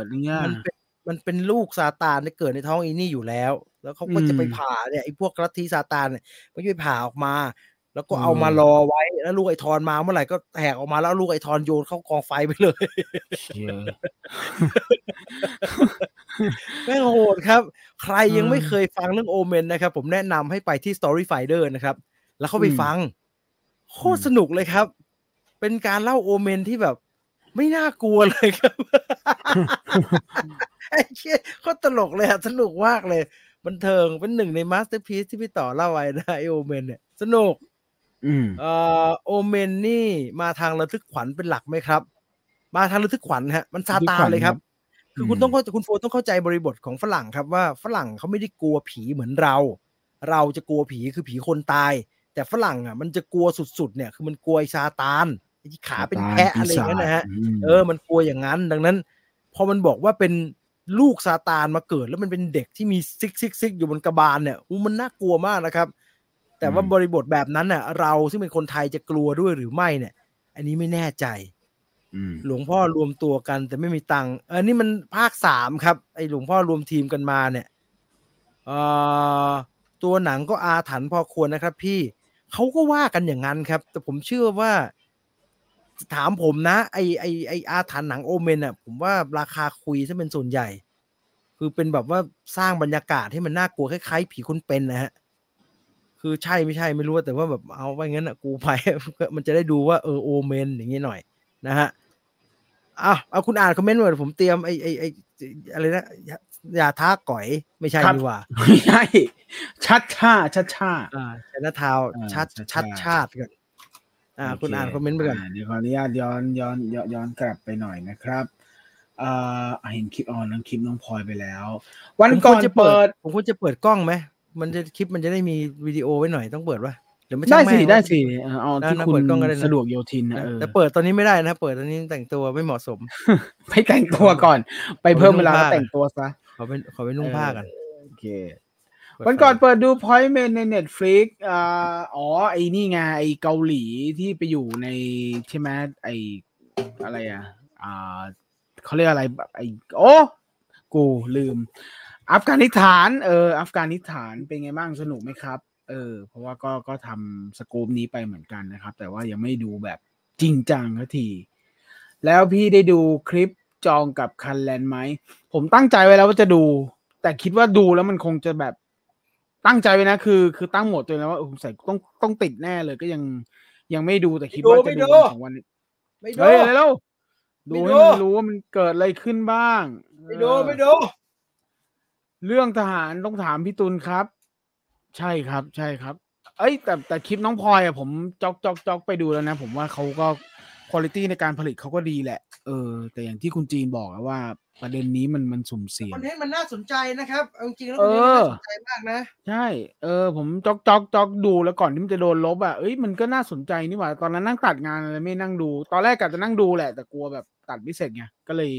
จ๊อกดูมันมีหลายซีเควนต์นะผมว่าในแง่ของงานประดิษฐ์งานโปรดักชันอ่ะผมว่าโอเคนะแต่ว่ายังไม่ดูเนื้อหาว่ะเสียดายเหอะมันต้องลบอย่างเงี้ยเสียดายแทนคนทำอุตสาหกรรมซื้อไปขึ้นได้แบบเป็นทหารได้อะไรความนี้แม่งต้องห้ามมากเลยนะครับใช่มันไอ้เหี้ยมันแล้วข้อที่เป็นข้อคิดที่น่าสนใจอันนึงเนี่ยแล้วผมว่ามันแบบมันระวังยากอ่ะคือเจตนาเราอ่ะไม่อาจจะไม่มีอะไรเลยนะฮะแต่ว่าเนื้อหาแบบนี้มันจะถูกนำเอาไปใช้ในทิศทางไหนเนี่ยกลายเป็นสิ่งที่เราในฐานะคนผลิตต้องระวังไปด้วยนะครับมันไม่มีตรงกลางต่อให้เรากลางชิบหายอ่ะแต่ว่าต่างฝ่ายมันก็จะต้องผลักไปหากันคือมันถ้ามันเอื้อให้บางกลุ่มแชร์ไปเพื่อพูดในสิ่งที่ตัวเองอยากพูดอ่ะผมว่ามันบางทีเราก็ต้องระวังเรื่องนี้ด้วยนะครับเราก็ไม่ได้ตั้งใจนะเราไม่ได้ตั้งใจให้บางกลุ่มที่ว่าเนี่ยเราแค่รู้สึกว่าโหการได้โอกาสในการเข้าไปถ่ายระดับนี้ไม่ได้ง่ายๆนะแล้วถ้าพูดในเชิงคอนเทนต์มันก็น่าสนใจมากนะคอนเทนต์ที่พูดเรื่องนี้เนี่ยแต่ลืมระวังว่าแบบโหมันทำแบบนี้แล้วเดี๋ยวมันจะมีบางคนแชร์ไปเพื่อเอาไปพูดเรื่องที่ตัวเองอยากพูดอยู่อย่างเงี้ยมันซึ่งมันก็เป็นคาบเกี่ยวกับเรื่องที่เป็นประเด็นกำลังถกเถียงกันอยู่ในสังคมเนี่ยมันก็อันตรายครับอันตรายเหมือนตอนไอ้นั่นโค้ดคำพูดไปอ่ะผมตกใจมากเลยครับนี่กำลังจะพูดเลยเราก็พูดไปของเราเนอะเจตนาเราไม่ได้มีอะไรเลยนะครับโอ้โหมันโพสต์ไปแล้วมันโอ้โหมันผิดเจตนามันผิดไปเรื่อยๆเนี่ยมันก็เราก็ต้อง มันก็ต้องระวังหลายๆชั้นมากๆนะครับซึ่งอันตรายไม่กล้าทำอะไรทั้งสิ้นนะครับครับโฟคิงสามมีไหมคิดว่าไม่มีแล้วฮะไม่มีแล้วคุณพูดไอ้นี่หน่อยสิไอ้เนี่ยอะไรนะเอาไว้หนุ่มไหมไว้หนุ่ม2544เนี่ยก็ทำไมไว้หนุ่ม2544อ่ะจริงๆแล้วอ่ะคอนเมนไอเดียเขาตอนแรกที่พูดเขาเล่าให้ฟังผมก็พูดได้ไม่เยอะนะที่พูดเขาเล่าให้ฟังมันเป็นหนังหนังที่มันเกี่ยวกับเรือนจำบาปบุญคุณโทษนั่นแหละแต่ณเวลานี้เขายังไม่เปิดเผยชัดไงว่าแม่งคือหนังคุกนะอะไรอย่างเงี้ยแต่ผมว่าบรรยากาศมันคงเป็นเรื่องนี้แหละที่เป็นแก่นน่ะแล้วมันจะไม่เป็นไรจริงๆใช่ไหมเป็นแหละเพราะแม่งยังไม่รู้หาที่ได้ยัง โอ้ยก็เป็นห่วงไงคุณมันชอบทำอะไรที่มันแบบแต่มันก็รู้อยู่ว่าทำแล้วแต่ในเวลาเดียวกันเราก็นับถือเขาไงว่าแม่งยากไปเรื่อยๆเอาอย่างนี้นะฮะเอาแค่โฟร์คิงภาคแรกอ่ะมันมีฉากในสถานพินิจจำได้ไหมครับใช่แล้วมันก็มีตีกันที่เจ้าหน้าที่เอาไม้หวดอ่ะก็แต่มันทางเขาไงนั่นคือทางเขาอ่ะมันก็โดนก็โดนว่าจากหน่วยงานอยู่ไม่ใช่เหรอทางเขาเลยแต่ว่าณเวลาเนี้ยมันผมไม่ได้บอกเขาแปลงสารหรอกเพราะเอาจริงๆตัวเราเองเราก็ไม่รู้ว่าจริงๆแล้วแม่งคืออะไรเพราะว่าถ้ามันโปรโมทแล้วมาเป็นหนังคุกผมว่าขายยากว่ะจริงๆแล้วเนี่ยผมว่าได้เพราะกระแสไอ้เรื่องเล่าจากในคุกเนี่ยตอนนี้กระแสดีมากเลยแล้วยิ่งตอนนี้คุณหลังพระนครกับแก๊งโฟคิงนี่เขาก็เป็นเนื้อเดียวกันแล้วอ่ะไม่หรอกแต่ว่าเขากำลังไปในเวของวัยหนุ่มที่มันจะต้องมีราคาที่ต้องจ่ายอ่ะนึกออกป่ะพฤติกรรมของวัยหนุ่มในเวลานั้นคำว่าวัยหนุ่มมันคือเรือนจำวัยหนุ่มเลยใช่ไหมมันผมว่ามันแสดงมาจากไอเรือนจำวัยหนุ่มนั่นแหละ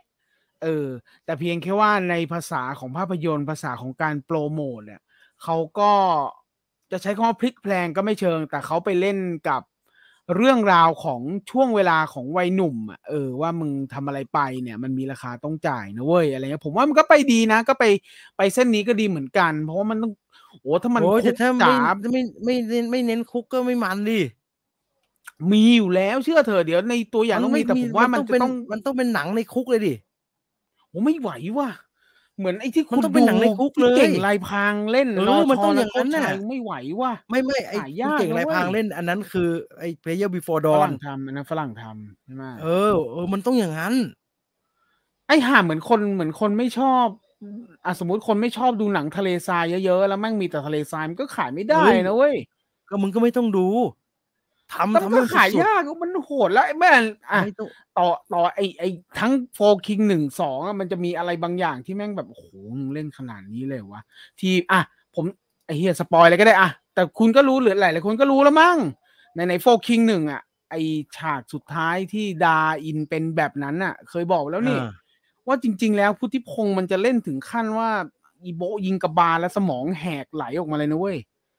แล้ววิชวลไม่เป็นไรหรอกแต่นี่ไม่รู้ไงแต่เขาก็บอกว่า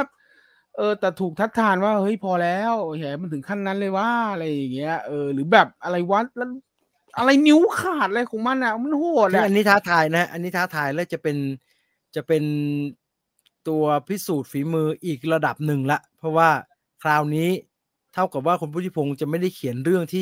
ที่ตัวเองอยู่ในสถานการณ์จริงๆแล้วก็มีความสัมพันธ์กับเรื่องราวนี้มานานเหมือนโฟคิงถูกไหมเฮ้ยแต่เขาทำได้เพราะว่าเพราะจริงๆโฟคิงเนี่ยพุทธิพงษ์ก็เป็นช่วงอายุที่ไม่มีแล้วนะไม่แต่เพราะมันเป็นปลายๆของผมแต่โฟคิงเป็นเรื่องที่อยู่ในหัวมันมาไม่รู้กี่ปีแล้วถูกไหมฮะใช่ไม่แต่มันก็พิสูจน์แล้วไงว่าโฟคิง2เนี่ยมันก็เขียนใหม่หมดเลยอยู่ดีบรรยากาศนี้เนี่ยมันอยู่ในหัวมานานแล้วมันก็มีตะกอนต่างๆนานาเนี่ยที่ทั้งใช้ทั้งภาค1และภาค2เนี่ยแล้วประเด็นเนี่ยมันไม่ใช่เรื่องปลีกย่อยแบบฉากนั้นฉากนี้แต่มันเป็นเรื่องประเด็นน่ะมันเป็นประเด็นใหญ่ๆอันเนี้ยมันคือประเด็นที่อยากเล่ามานานละแล้วก็เนี่ยคือชีวิตกูอยากจะทำอันเนี้ยมันทำไปละอันเนี้ยใหม่ละอันนี้คือของใหม่ที่มึงต้องกอบเอาใหม่ในระยะเวลาจำกัดละเอารอดูแล้วกันจะทำได้แค่ไหนนะครับทำได้นี่โคตรเก่งเลยเนาะโคตรเก่งเลยแล้วก็เดินกล้องกันด้วย แคสก็แข็งแรงนะฮะแคสที่ประกาศโอ้แข็งแรงหมดเลยมาหมดเลยมาหมดเลยโฟกิงสองภาคมาหมดเลยแล้วก็มีคุณก้อยแล้วก็คุณจี๊ดแสงทองด้วยนะฮะก็โอ้แล้วได้พี่ท็อปก็กลับมาพี่ท็อปสหชัยเต็มข้อเลยทีนี้มึงเอ้ยกลัวข้อจำกัดเรื่องหน่วยงานแค่นั้นแหละผมว่ามันทำได้โอ้ถ้าทำได้นี่มันโคตรเก่งเลยซึ่งมันดันเป็นประเด็นที่น่าจะต้องพูดถูกไหมฮะเพราะว่าไอ้โฟคิงหนึ่งอ่ะที่เราชอบสุดก็ไอ้สนามพินิจเนี่ยแหละโอ้โหมันเข้มซึ่งโดนด่าเยอะมากเลยเข้มข้นมีปัญหามากเลยถ้าทางจะงบสูงสุดเลยว่ะซึ่งมีปัญหามากๆเลยนะฮะว่าสร้างเรือนจำใหม่ขึ้นมาแน่ต้องทำแล้วฮะมึงจะไปไอ้ Player v 4 Door นั้นมันทำถูกป่ะมันเป็นอย่างนั้นจริงป่ะอุ้ยไม่รู้เลยผมไม่รู้เลยผมไม่กล้าดูเลยพุ่งตรงผมก็ลืมถามไอ้พวกที่เข้าไปเยี่ยมมาคุณไปถามเก่งไรพางผมว่าผมจะสัมภาษณ์เหมือนกันนะผมอยากรู้ว่าของจริงมันเหมือนบอกว่ามันน่ากลัวมากเลยอันนั้นน่ะโอ้ไม่ไหวว่ะผมเห็นตัวอย่างผมยังไม่ไหวเลยโอ้โหมันไม่รู้กูจะดูเอาอะไรเลยอ่ะกูฟังหลังพนักงานพอแล้วมั้งสนุกมากนะพี่เลิฟเพลเยอร์บีฟอร์ดอนเนี่ยโคตรเขาทำดีมากเก่งมากแต่ก็ไปเทศกาลเนาะมาใช้หน้าข่าวช้าเดี๋ยวขอทำกล้องให้เรียบร้อยก่อนครับพี่พุทธเดินออกจากวิถีเด็กอ๋อมาแล้วใช่ไหมโอเคพร้อมครับพร้อมนะครับเดี๋ยวแป๊บนึงดิยังไม่พร้อมดีอ่านไปก่อนพี่พูดเดินออกจากวิถีเด็กช่างที่ตัวเองคุ้นเคยแหละอันนี้แหละจะวัดใจผมว่าทำได้เพราะว่าภาค2 4 King 2เนี่ยเขาพิสูจน์แล้วว่าเขาเดินด้วยเส้นเรื่องและเขาเดินด้วยเส้นเรื่องการมีโครงสร้างเนี่ยเขาทำได้เพราะฉะนั้นก็ผมว่าพอมาหนังคุกเนี่ยที่เขามีแมทเทียลเขาก็มาจากพี่โฟคิงนั่นแหละที่เขาติดคุกมานั่นแหละเขาก็ได้ต่อยอดตรงนั้นแหละแล้วก็เล่าให้ฟังแล้วก็ก่อนที่จะมาทำเนี่ยเขาก็ไปเรียบเคียงกำแพงบ่อยเห็นอยู่ฮะเห็นอยู่แต่ว่าอาจจะเล่าอะไรได้ไม่มากแต่จริงพอพูดแบบนี้แล้วหวาดเสียวนะฮะนิดนึงพอพูดอย่างนี้แล้วหวาดเสียวเรื่องสั่งสอนเหมือนกันนะฮะส่วนสั่งสอนที่เป็นส่วนเป็นแผลใหญ่เว้ยเป็นแผลใหญ่คมมากเลยตอนทำภาค2แผลใหญ่มากเลยเรื่องสั่งสอนพูดแม่งโคตรกลัวเลยผมว่าไม่น่าแบบมาทำภาค2ผมก็รู้สึกสั่งสอนนะมันสั่งสอนอ่ะส่วนอันนี้ส่วนตัวมากฮะคนอื่นเขาจะชอบก็ไม่มีปัญหาอะไรผมรู้สึกสั่งสอนมึงสอนแล้วกูนักหนาเนี่ยเป็นครูวะเนี่ยคิดเองได้มาครับชัยนาทาวชะช่ามาว่ากันดีกว่าชัยนาทาวชะช่าเริ่มแบบนี้ดีกว่าครับชัยนาทาวชะช่าเนี่ยผมบอกไปตอนต้นรายการทีนึงแล้วว่าใจจริงๆเนี่ยผมกังวลนะย้อนกลับไปถึงผลงานที่คุณจตุรงค์กำกับนะครับเอาจริงๆผมชอบงานแกเป็นส่วนใหญ่ครับตั้งแต่โกยเธอโยมมีวิธีการที่น่าสนใจครับเพราะว่าโกยเธอโยมเนี่ยใช้วิธีการแบบไม่ได้เล่าหนังเป็นใหญ่ๆแล้วก็เล่าเรื่องที่มันเป็นแบบคือมันมีพล็อตอยู่แต่ระหว่างที่เล่าพล็อตนั้นอยู่เนี่ยผีมาเนี่ยมันก็จะมีมุกไปเรื่อยๆครับซึ่งเป็นกระบวนการวิธีที่น่าสนใจดีกับการที่แกกำกับเรื่องแรกก็เหมือนกำกับทีละมุกแล้วมันก็มาต่อๆกันแหละครับจนไปจบพล็อตสุดท้ายที่เป็นประเด็นหลักของเรื่องก็ทำให้เรื่องตลกต่างๆที่มีอยู่ในนั้นมันทำงานดีแต่พีคสุดๆของคุณจตุรงค์เนี่ยก็คือTattoo Foodแล้วเราก็รู้สึกว่าโอ้โหเก่งมากเลยว่ะแล้วมันก็สนุกมากมันมีทั้งพล็อตที่น่าสนใจมันมีทั้งตลกที่เราจดจำได้ก่อนที่สุดท้ายเราจะได้ดูงานเรื่องกระดึบของแกนั่นคือ3เรื่องที่แกทำกับ GTS ครับในระหว่างนั้นเราก็แอบรู้สึกแหละว่าคุณจตุรงค์ทำกับ GTS เนี่ยระหว่างทำเหมือนเขามี GTS คอยช่วยหรือเปล่าทำไมงานมันออกมาค่อนข้างจะสมบูรณ์กระดึบนี่ไม่ใช่งานที่แกคิดเองด้วยซ้ำไปนะฮะได้ยินว่าเป็นงานโจทย์ด้วยซ้ำไปนะแต่ก็ทำออกมามีอารมณ์ในแบบที่น่าสนใจดีแหละจนสุดท้ายเนี่ยพอแกออกจาก GDH มาเนี่ยแกมาทำอีกเรื่องหนึ่ง555อย่าท้าก่อยอะไรสักอย่างนี่แหละส่วนตัวไปดูแล้วผมไม่สนุกเลยครับตอนนั้นก็เลยแอบรู้สึกนิดว่าแบบหรือพอแกไม่ได้อยู่กับสตูดิโอใหญ่แล้วเนี่ยมันทำให้หนังแกออกมามีปัญหาหรือเปล่าวะแล้วมันก็ประจวบกับว่าพอทำเรื่องนั้นเสร็จเนี่ย แล้วก็หายไปเลยครับกับงานกำกับแกไปทำครัวลุงลงไปทำเล่นละครเล่นตลกอะไรของแกไปก็มีงานแล้วก็มีเรื่องทำเรื่องบรรยายเรื่องสุขภาพอะไรของแกนะครับแล้วก็ไอ้ร้านอาหารแกก็ประสบความสำเร็จมากๆแต่มันเป็นแกปเวลาที่นานมากเลยครับเป็น10 ปีที่ผ่านมาเราก็ไม่ได้คิดนะครับว่าเดี๋ยวแค่เขากลับมากำกับอีกอ่ะใจผมนะผมแอบรู้สึกด้วยซ้ำไปว่าหรือแกเข็ดวะเพราะว่าไอ้แกท่าก่อยนี่มันคุณภาพก็ไม่ได้รายได้ก็ไม่ดีนะครับมันไม่ค่อยสนุกเท่าไหร่แล้วก็กระแสตอบรับตอนนั้นมันก็ไม่ดีเลยมันก็โอ้โหมีปัญหามากๆแต่อยู่ๆแกก็โผล่มาเฉยเลยครับแบบเอาว่าผมไม่ได้ตามข่าวแกมากนะครับแต่แกก็โผล่มาแบบไม่รู้เนื้อรู้ตัวเลยครับนี่มาเป็นชะช่าไทยหน้าทาวชะช่า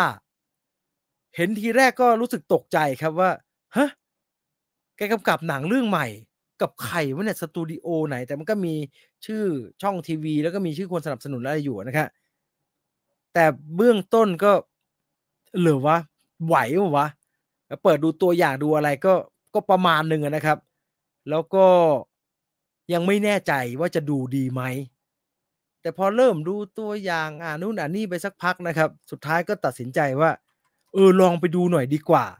ว่าไอ้ชนะทาวชะช่าเนี่ยมันจะออกมาเป็นยังไงเพราะว่าอย่างน้อยๆเนี่ยดีไม่ดียังไงเราไม่ต้องเกรงใจแกครับ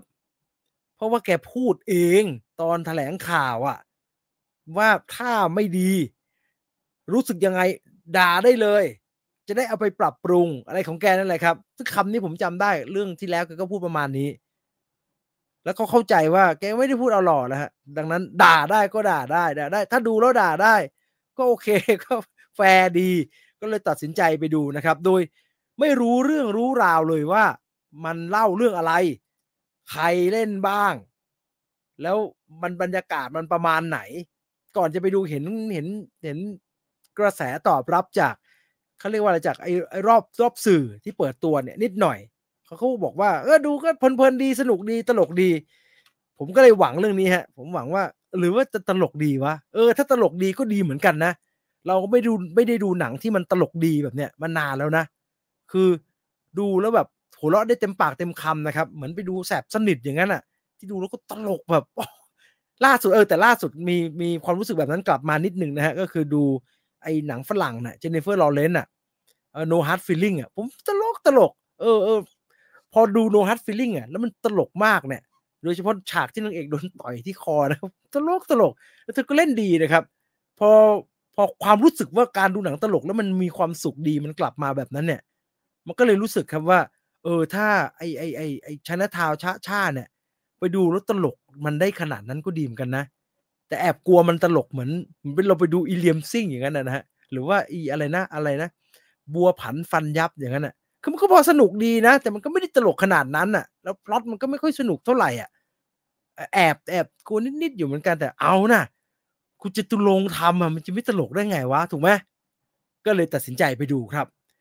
เรื่องของชนะทาวชะช่าเนี่ย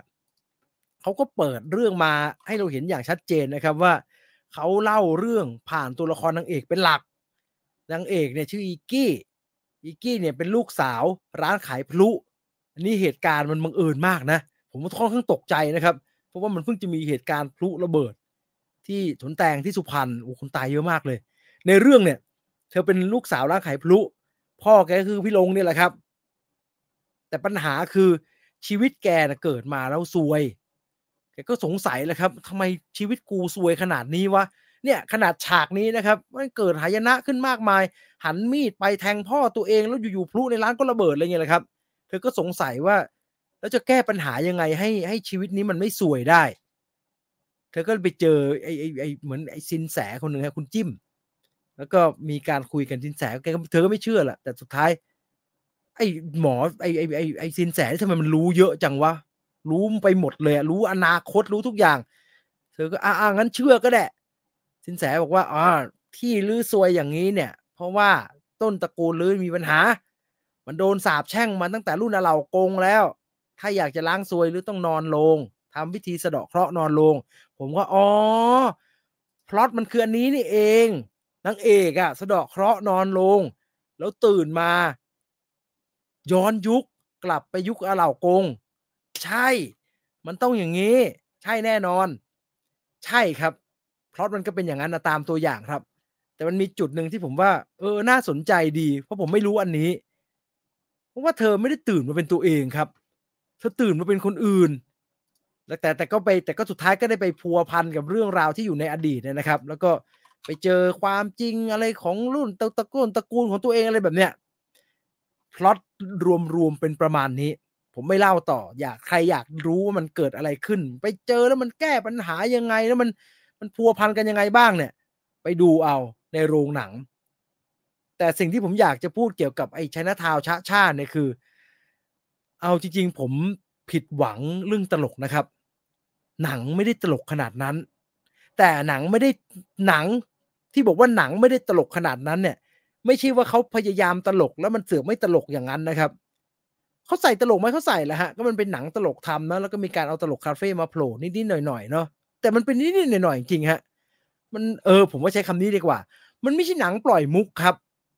หลายคนน่าจะรู้จักหนังปล่อยมุกเพราะว่าช่วงหนึ่งเนี่ยเรามีหนังของคุณยอดเลิกชัยเยอะหนังปล่อยมุกก็คือไอ้พวกแสบสนิทสิทธิ์สายหน้าพยักร้ายสายหน้าโหดหน้าเหี่ยวอะไรพวกนั้นนะครับคือพล็อตช่างแม่งยังไงก็เล่าไปบางๆนั่นแหละไอ้สนิทไอ้แสบไอ้สนิทอยากจะเป็นนักมวยอะไรก็เล่าไปบางๆเพื่อพิสูจน์ตัวเองให้หญิงคนรักประทับใจอะไรเงี้ยเล่าไปบางๆแต่ว่าระหว่างเรื่องราวที่เกิดขึ้นเนี่ยก็ใส่มุกแล้วก็ตลกขี้แตกเลยฮะตลกชิบหายเลยแต่ไอ้ไชน่าทาวน์ชะช่าของคุณจตุรงค์เนี่ยกลายเป็นว่าคือระหว่างที่ดูไปสักครึ่งชั่วโมงแรกผมผิดหวังนะครับไม่ตลกเว้ยไม่มีฮากากเลย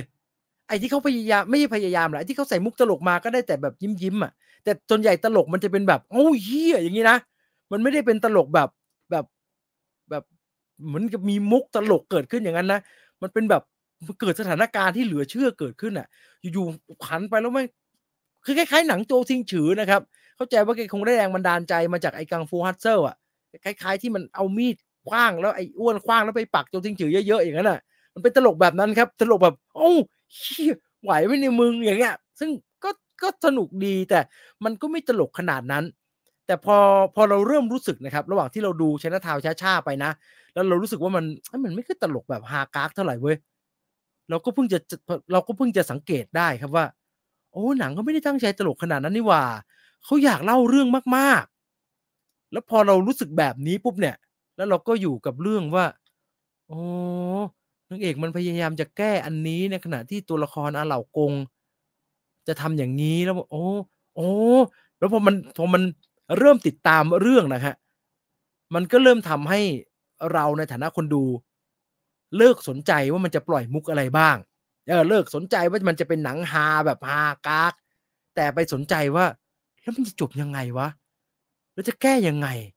ชิบหายแล้วไปใหญ่แล้วแม่งเอาแม่งไปใหญ่เลอะเทอะแล้วยังไงวะเนี่ย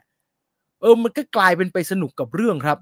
แล้วหลังๆยิ่งตัวเรื่องยิ่งเล่าไปยิ่งซีเรียสเว้ยยิ่งเล่าไปยิ่งจริงจังครับยิ่งเล่าไปยิ่งแบบโอ้โหเรื่องกลายเป็นขนาดนี้เลยว่าเนี่ยอย่างนั้นเลยครับซึ่งถามผมว่าพอเป็นแบบนี้แล้วเรารู้สึกว่าเรื่องมันสนุกดีแล้วเรานึกได้ว่ามันเป็นหนังเนี่ยผมว่าอาจจะดีกว่าการไปนั่งดูหนังปล่อยมุกนะครับเพราะว่าเราได้ดูหนังแล้วเราได้ดูเรื่องที่ผู้กำกับเขาอยากเล่าจริงๆครับประกอบกับถ้าใครดูTattoo Foodมาเนี่ยผมว่าเราสัมผัสได้เป็นอย่างดีครับว่าคุณจตุรงค์เนี่ยเขาเป็นคนชอบหนังจีนยุคนั้นมากตัตซูฟุตเนี่ยมันมีพิมพ์เขียวชัดๆเลยนะครับเพราะว่าแกทำตัตซูฟุตเพราะแกอยากทำฉีจี้คือเฉินหลงที่มันมี2ตัวเล่นเป็น2ตัวนะครับแบบมีตัวหนึ่งแล้วไอ้นี่มาเป็นหัวหน้าแก๊งแล้วมันป่วยไปแล้วมีตัวใหม่มาแทนเป็นไอ้ไม่เก่งอย่างนั้นน่ะตัตซูฟุตก็ใช้พล็อตนั้นเลยครับแล้วก็โอ้โหโปรดักชั่นดีไซน์ทุกอย่างก็เรฟเฟอเรนซ์ฉีจี้เต็มๆแหละอันนี้ก็เหมือนกันครับแต่ผมไม่รู้นะว่าแกเรฟเฟอเรนซ์เรื่องอะไรมานะแต่ว่าพอเราดูเรื่องราวที่เกิดขึ้นน่ะมันก็ปล่อยให้เรานึกถึงหนังเฉินหลงบางเรื่องที่เป็นยุคเดียวกับเอ๋ไก๋หว่าอะไรพวกอย่างนั้นนะครับบรรยากาศมันเป็นประมาณนั้นครับหรือถ้าเป็นใหม่ๆหน่อยเนี่ยผมว่ายังไงก็เลี่ยงที่จะไม่นึกถึงไอ้แก๊งขวานซิ่งในไอ้กังฟูฮัตเซิลฮะยังไงเราก็ต้องนึกถึงแต่สุดๆอันนึงนะที่ผมรู้สึกว่า กูก็ว่าทำไมกูชอบหนังกูทำไมสนุกกับหนังเรื่องนี้จังเพราะว่าบรรยากาศของหนังเนี่ยดูแล้วมันคล้ายๆหนังจีน90เรื่องไอ้คนตัดคนภาคที่3ครับคนตัดคนภาคที่3มีพล็อตคล้ายๆอย่างนี้เลยครับคือไอ้อาซิงเนี่ยอาซิงคือโจซิงฉือเนี่ยโดนตามล่าในยุคปัจจุบันแล้วอาซิงคุยกับอามันก็คือไอ้หูม่วงตะอาก็บอกว่าเนี่ยมึงรู้ไหมว่าเนี่ยต้นตระกูลเราเนี่ยดูรูปก็บอกโอ้โหทำไมหน้าเหมือนอาจังวะนี่คือปู่ถึงเห็นหน้าอย่างนี้นะปู่เขาเป็นมาเฟียใหญ่นะเว้ยแล้วก็จริงเหรอผมไม่เห็นอยากจะเชื่ออาเลยแล้วก็มันเกิดเหตุการณ์เจ้าจิงจือก็ใช้พลังระเบิดทำให้ตัวเองย้อนกลับไปในสมัยเจ้าพ่อซิงไฮแล้วไปเจอติงลี่สีหวนเฉียอะไรอย่างนั้นนะครับแล้วมันก็อารมณ์เรื่องมันก็คล้ายๆอย่างนั้นนะครับซึ่งถามว่าเป็นไรไหมไม่เป็นไรเลยครับสนุกมากเลยครับ มันเป็นบรรยากาศพอมันเป็นบรรยากาศแบบนั้นแ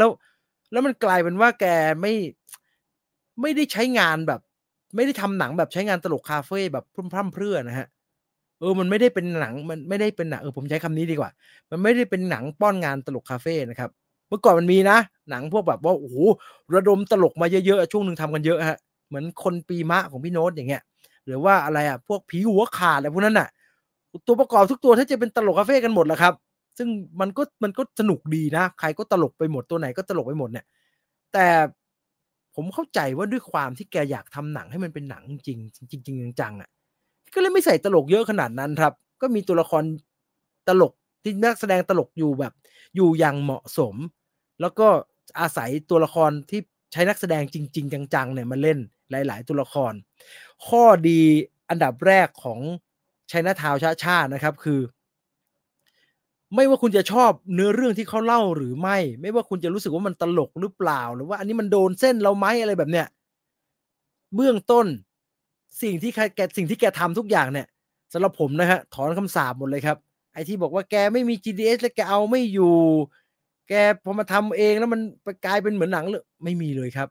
กลายเป็นว่าเรื่องนี้มาตรฐานทุกอย่างเขาเรียกว่า above par หมดฮะได้มาตรฐานหมดเลยนะดนตรีประกอบผมชอบเป็นพิเศษนะผมไม่รู้มันยังไงมันทำดีจังอ่ะมันทำแบบได้อารมณ์อย่างชัดเจนตรงไปตรงมาคือมึงก็ดนตรีจีนก็ไปอย่างนั้นนะตรงไปตรงมาแล้วมันก็เด่นมากครับดนตรีประกอบในเรื่องทั้งดนตรีประกอบ production design ทุกอย่างที่ปรากฏในเรื่องรวมถึงการแสดงด้วยครับไม่มีการใส่นักแสดงที่พูดง่ายๆนะเอาแบบภาษาแบบที่เราดูกันเนี่ยก็คือไม่มีการใส่นักแสดงที่เล่นไม่เป็นนะฮะแบบดูแล้วแบบมึงเล่นอะไรของมึงเนี่ยมันไม่เข้าท่าเลยไอ้ตัวนี้ลูกไข่มันเนี่ยมาฝากเล่นมันไม่มีฮะทุกคนเล่นได้อยู่ในมาตรฐานหมดมันก็เลยทำให้ตัวหนังออกมาเนี่ยอย่างน้อยเบื้องต้นเรื่องโปรดักชันทุกอย่างมันค่อนข้างสมบูรณ์ทีนี้มันก็มาตกอยู่ที่เรื่องแล้วล่ะว่าเรื่องที่เขาเล่าเนี่ยคุณซื้อมากน้อยแค่ไหนคุณชอบไอ้นี่ไหมล่ะฮะคุณชอบTattoo Foodไหมมันก็แบบนั้นเลยครับคุณชอบแบบพวก Back to the Future ไหมมันผมยอมรับนะผมไม่ค่อยแน่ใจว่าผมไปกับหนังเรื่องไอ้ชนะทาวชะช่าของคุณจตุรงค์ได้เนี่ยเป็นเพราะผมอายุเยอะหน่อยหรือเปล่าผมไม่ค่อยชัวร์ว่าเด็กๆหน่อยเขาจะรู้สึกมันเชยไหมเพราะมันมีติดเชยฮะมันดูมีความเป็นหนังเก่าๆแบบนั้นอยู่ Back to the Future เด็กปัจจุบันดูผมยังไม่ค่อยกล้ารับประกันเลยฮะว่าเด็กเขาจะหนุกว่าวะแต่กูหนุกมากเลยนั่นน่ะเพราะว่าเด็กเดี๋ยวนี้เขาตั้งคำถามนะครับแบบมันมีช่องโหว่นะเพราะมันเป็นเรื่องย้อนอดีตมันก็เต็มไปด้วยช่องโหว่และไอ้ชนะทาวช้าๆของพี่โรงนี่ก็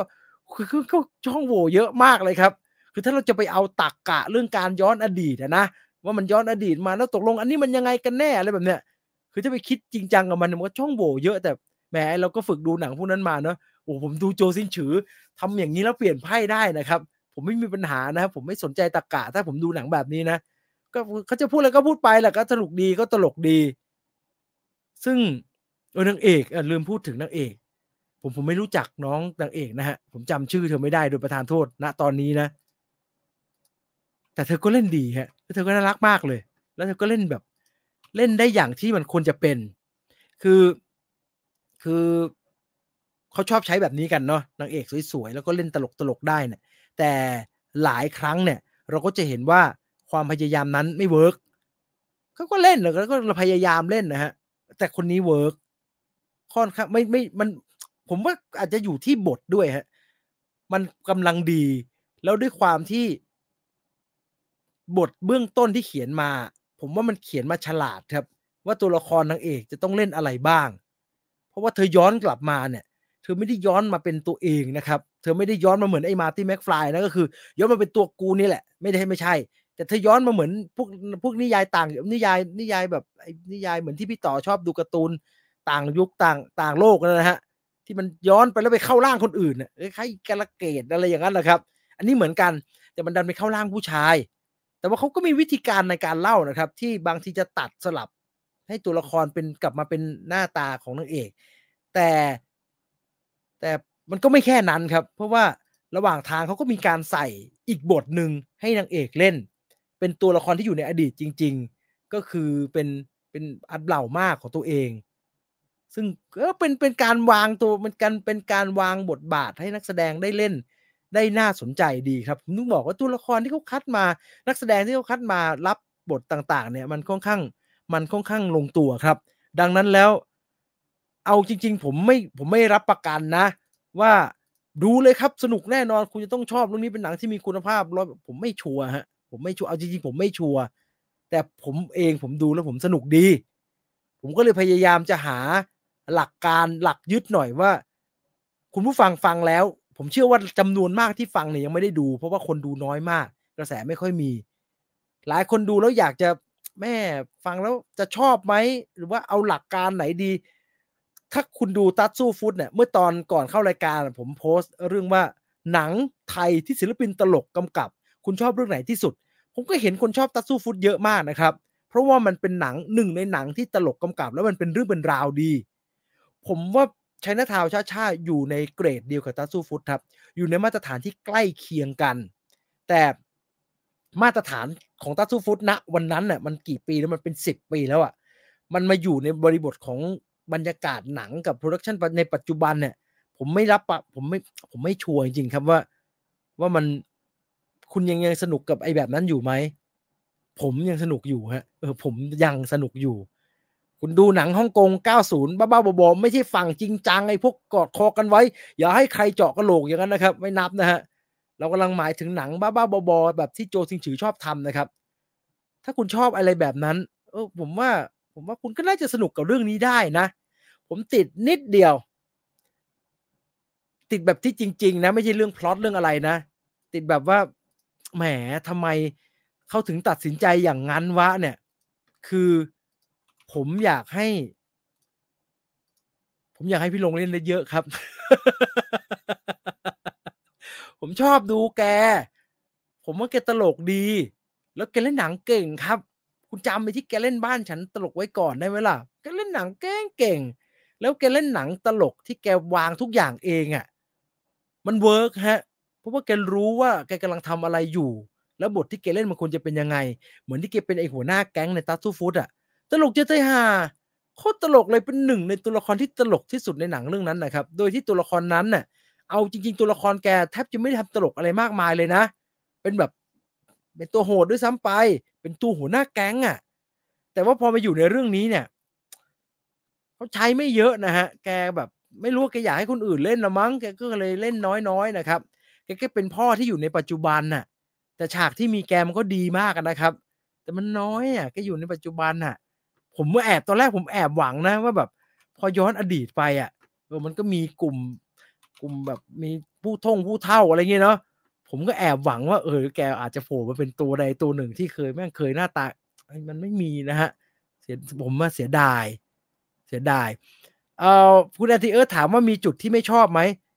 มีอยู่แล้วฮะต้องบอกงี้เลยว่าหนังไม่ได้สมบูรณ์แบบโอ้โหกลมกล่อมสมบูรณ์มันก็มีความพยายามตลกที่ไม่ตลกอยู่ครับต้องยอม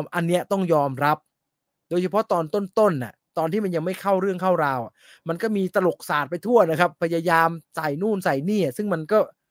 ไม่ค่อยตลกอยู่แต่เอาจริงๆพอดูไปเรื่อยๆแล้วก็รู้สึกไม่เป็นไรถึงแม้ผมสุดท้ายอีกจุดหนึ่งถึงแม้ผมรู้สึกว่าไม่เป็นไรนะฮะพล็อตมันจะมีโวมีอะไรนิดหน่อยนะไม่เป็นไร แต่อย่างไรก็ตามมันมีอยู่ตรรกะนึงฮะเอาจริงๆผมติดแล้วผมก็รู้สึกตลอดทั้งเรื่องเลยคือตกลงพวกพระเอกเนี่ยมันถูกว่าวะหรือมันไม่ถูกเรื่องของเรื่องมันคืออย่างนี้ฮะผมถึงไม่ถือว่าสปอยนะมันเป็นพล็อตหลักนะคือกลุ่มของพระเอกของเรื่องเนี่ยตัวละครอาเหล่ากงเนี่ยเหล่ากงของนางเอกเนี่ยซึ่งเป็นหล่อๆอยู่เนี่ยคือเขาเป็นอั่งยี่แล้วเขาก็เล่าว่าในยุคสมัยที่นางเอกย้อนไปเนี่ยเขาเป็นอั่งยี่แล้วเป็นหัวหน้าแก๊งกระทิงแล้วในยุคสมัยนั้นก็มีแก๊งอยู่ประมาณ 4-5 แก๊งในขณะเดียวกันทางการก็พยายามจะปราบปรามโดยที่มีการไปจ้างไอ้ฝรั่งมาชื่อไอ้กัปตันจอนจะมาเป็นคนกวาดล้างไอ้อั่งยี่ทั้งหมดนี้แล้วหนังก็เขียนให้อั่งยี่นะฮะกลุ่มเหล่ากงกับกลุ่มเหล่าม่าเนี่ยพระเอกกับนางเอกเนี่ยเป็นเหมือนผู้ถูกกระทำนะครับซึ่งในความรู้สึกเราก็ไม่ได้รู้สึกว่าไอ้นอกจากไอ้กัปตันจอนมันจะพยายามใช้เล่เพทุบายอะไรบางอย่างเพื่อที่จะจัดการกับอั่งยี่นะครับซึ่งก็ดูเป็นตัวโกงแหละแต่ว่าพื้นฐานวิธีการคิดไอ้พวกนี้มันไม่ดีวะ เปิดซ่องมันเรียกเก็บค่าคุ้มครองมันทำทุกอย่างที่ผิดกฎหมายนะครับมันเปิดโรงฝิ่นมันอะไรต่างๆนานาเนี่ยมันควรจะถูกปราบปรามด้วย ผมไม่อันเนี้ยผมติดมากเลยถ้าพี่ลงได้ยินอยู่พี่ลงตอบผมดีนะเพราะอันนี้ผมติดมากเลยคือผมรู้สึกตอนท้ายๆนะครับที่เขาปะทะกันน่ะผมรู้สึกไม่ค่อยเอาใจช่วยพระเอกยังไงครับกลอยู่ฮะเพราะผมตะขิดตะโขงในใจว่าแบบว่ามึงก็ควรจะโดนปราบป่ะวะว่าสิ่งที่พวกมึงทำกันอยู่เนี่ยโอเคแหละเจตนาบางอย่างอาจจะมีเจตนาที่ดีอยู่แต่ว่าการรวมกันอยู่เรื่องมันเล่าไม่พอนะฮะที่จะทำให้เราเชื่อว่าไอ้พวกนี้ดีอ่ะมันไม่ดีนะฮะมันจะฆ่ากันมันทำเรื่องไม่ถูกต้องเยอะแยะไปหมดแล้วตำรวจเขาจะปราบมึงเนี่ยก็ถูกแล้วป่ะวะ ผมติดอันนี้นิดเดียวผมติดถ้าเรื่องพล็อตนะผมติดอันนี้ผมรู้สึกแปลกๆผมรู้สึกแปลกๆมันเหมือนเอาคนชั่วเป็นคนดียังไงแปลกๆอยู่ฮะซึ่งเขาไม่ค่อยได้เล่าอะไรตรงนี้ให้ฟังเท่าไหร่ครับแต่ไม่เป็นไรเพราะว่าพล็อตหลักไม่ได้อยู่ตรงนั้นเราก็คิดแค่ว่าไอ้เหี้ยกับตันจรเนี่ยไม่ดีเราต้องเชียร์พระเอกพยายามปักใจไว้อย่างนั้นก็ได้ครับเพราะว่านางเอกสวยนางเอกน่ารักมากนะฮะแล้วก็สถานการณ์ตอนท้ายเขาก็โดนกระทำเยอะมันก็ต้องอย่างนี้แหละแล้วก็จบดีผมว่าจบดีผมว่าเป็นการเลือกของผู้กำกับผู้เขียนบทที่ฉลาดว่าจบแบบนี้ว่าแบบงี้จบฉลา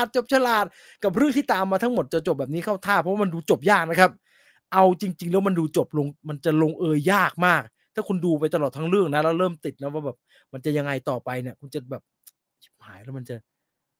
จะจบมันจะต้องมีผลผูกพันมาจนถึงปัจจุบันอะไรวุ่นวายนะครับมันจะไปยังไงได้วะอย่างเงี้ยแต่ช้อยที่เขาเลือกนะครับว่ามันต้องลงมันได้สวยงามฮะใช้คำนี้ดีกว่ามันลงได้สวยงามดังนั้นสำหรับผมเนี่ยไชน่าทาวน์ชะช่าเนี่ยเอาจริงๆถ้าในมุมผมเองเนี่ยผมแนะนำมาให้ดูนะครับเพราะว่ามันสนุกดีแล้วมันก็อย่างน้อยมันอยู่ในมาตรฐานที่เราไม่ต้องเสียดายตังค่าตั๋วบางเรื่องมันเสียดายนะแบบมึงเอาอะไรมาให้กูดูเนี่ยอันนี้ไม่ทุกอย่างดูตั้งใจทำอย่างค่อนข้างจะปราณีตเรื่องที่เล่าก็มีความน่าสนใจอยู่ในนั้นมีบรรยากาศบางอย่างที่มีเสน่ห์ในแบบที่คนทำหนังจำนวนมากเขาทำไม่ได้อันนี้เป็นเสน่ห์แบบรถมือแบบที่พี่ลงเขาทำได้น่าจะทำได้คนเดียวครับมีความเป็นหนังฮ่องกงยุคที่ไม่ได้ฮิตมากนะครับมีความเป็นหนังตลกฮ่องกงในยุคที่แบบอย่างที่ผมบอกอะยุคเฉินหลงยุคไอเอไก่หว่าอย่างนั้นอะยุคประมาณ80นิดมาต่อไม่ถึง90ดีหรือว่า90ต้นอะไรอย่างนั้นนะครับซึ่งแหมบังเอิญนะเราก็โตมากับยุคนั้นเนาะเราก็เลยดูอินเป็นพิเศษนะครับดังนั้นสนุกดีผมบอกแล้วครับว่าเกณฑ์วัดมาตรฐานชัดเจนได้อันนี้ใช้เป็นฟันธงได้เลยถ้าคิดถึงTattoo Foodถ้าคุณดูTattoo Foodแล้วคุณชอบคุณชอบอันนั้นมากเนี่ยอันนี้พอได้ครับสูสีดูดีไปด้วยกันได้ดังนั้นแนะนำให้ดูก็แล้วกันนะครับถ้าใครชอบTattoo Foodแล้วก็รู้สึกว่าเคยชื่นชอบผลงานของคุณจตุรงค์นะฮะลองไปดูแล้วกันสำหรับไชน่าทาวน์ชะช่านะครับโดยรวมเนี่ยเต็ม10มันยังไงมันต้องให้คะแนนนะให้ไว้หน่อยก็แล้วกันผ ผมให้ได้สัก 6.5 เต็ม10ก็แล้วกันครับไม่ได้ดีแบบดีเลิศแต่ก็ไม่ได้แย่แล้วก็อยู่เหนือจากมาตรฐานคือครึ่งนึงเนี่ยพอสมควรมีเรื่องราวที่น่าติดตามแต่ว่าโอเคถ้าโจทย์เรื่องตลกมันไม่ค่อยตอบเท่าไหร่เนี่ยมันก็ให้มากๆไม่ดีฮะผมอยากให้มันตลกกว่านี้หน่อยจริงๆไม่ผิดนะครับพี่ที่พี่จะใส่ตลกเข้ามาอีกสัก 2-3 คนน่ะเพื่อให้มันตลกกากๆหน่อยมันไม่มีกากๆแบบ เงี้ยถ้ามันได้สักดอกเนี่ยมันอาจจะทำให้อะไรต่อมีอะไรดีขึ้นนะฮะแต่อย่างไรก็ตามเรียกศรัทธาได้ครับสำหรับผมนะหลังจากพูดได้เต็มปากเลยว่าหลังจากรู้สึกกังวลเรื่องศรัทธาที่มีต่อหนังของแกไปพอสมควรเนี่ยเรื่องนี้กลับมากู้ศรัทธาได้มากพอสมควรนะครับแล้วก็สนับสนุนให้ใครที่ชื่นชอบงานของแกแล้วก็ติดตามงานมาโดยตลอดไปดูนะครับสำหรับชัยนาทาวชะช่าเรื่องนี้ครับมาใครที่2จิต2ใจว่าดูดีไหมก็เชิญนะครับเสาร์อาทิตย์นี้ก็มีเวลาอยู่เพราะว่าสัปดาห์หน้าเนี่ยโหผมนั่งดูอยู่อะไรก็ไม่รู้เนี่ยเป็น10เรื่องเลยเข้ามาสัปดาห์หน้าเนี่ยเยอะชิบหายเลยนางเอกคือคุณมิ้นท์รัชวรีเอื้อกูลวรวัฒน์ครับครับดีครับผมปิดกล้องเดี๋ยวทำอะไรไม่เหมาะสม เอกน่ารักดีสัปดาห์หน้าออปเพนไฮเมอร์นะครับออปเพนไฮเมอร์ด้วยแต่คงจะไม่เยอะลงนะครับใครที่พลาด iMac ไปก็ขอไอ้นั่นจะมาดิโฮลโอเวอร์อ่ะเห็นยูไนเต็ดเขาจะเอามาฉายโฮลโอเวอร์คืออะไรโฮลโอเวอร์คือพอจิอาเมติที่ได้รางวัลอ๋อโอเคเอ้ยแต่พัวติงไม่มีว่ะนั่นแหละสิทำไมนั่นแหละสิไม่เข้าใจนั่นแหละสิอะไรขนาดอยากดูเนี่ยก็เถื่อนมากเลยนี่ไม่มีวัวตีนนี่เหรอวะสัปดาห์หน้าเยอะจริงๆแล้วรู้อะไรเข้าเยอะแยะว่ะมันมีบาร์บี้กลับมาด้วยออปเพนไฮเมอร์ด้วยนะครับมีมากลับมาทำไมว่าสตรีมก็มีก็ดูไปดิบาร์บี้ออปเพนไฮเมอร์พอไหวอยู่ไม่สนุกด้วย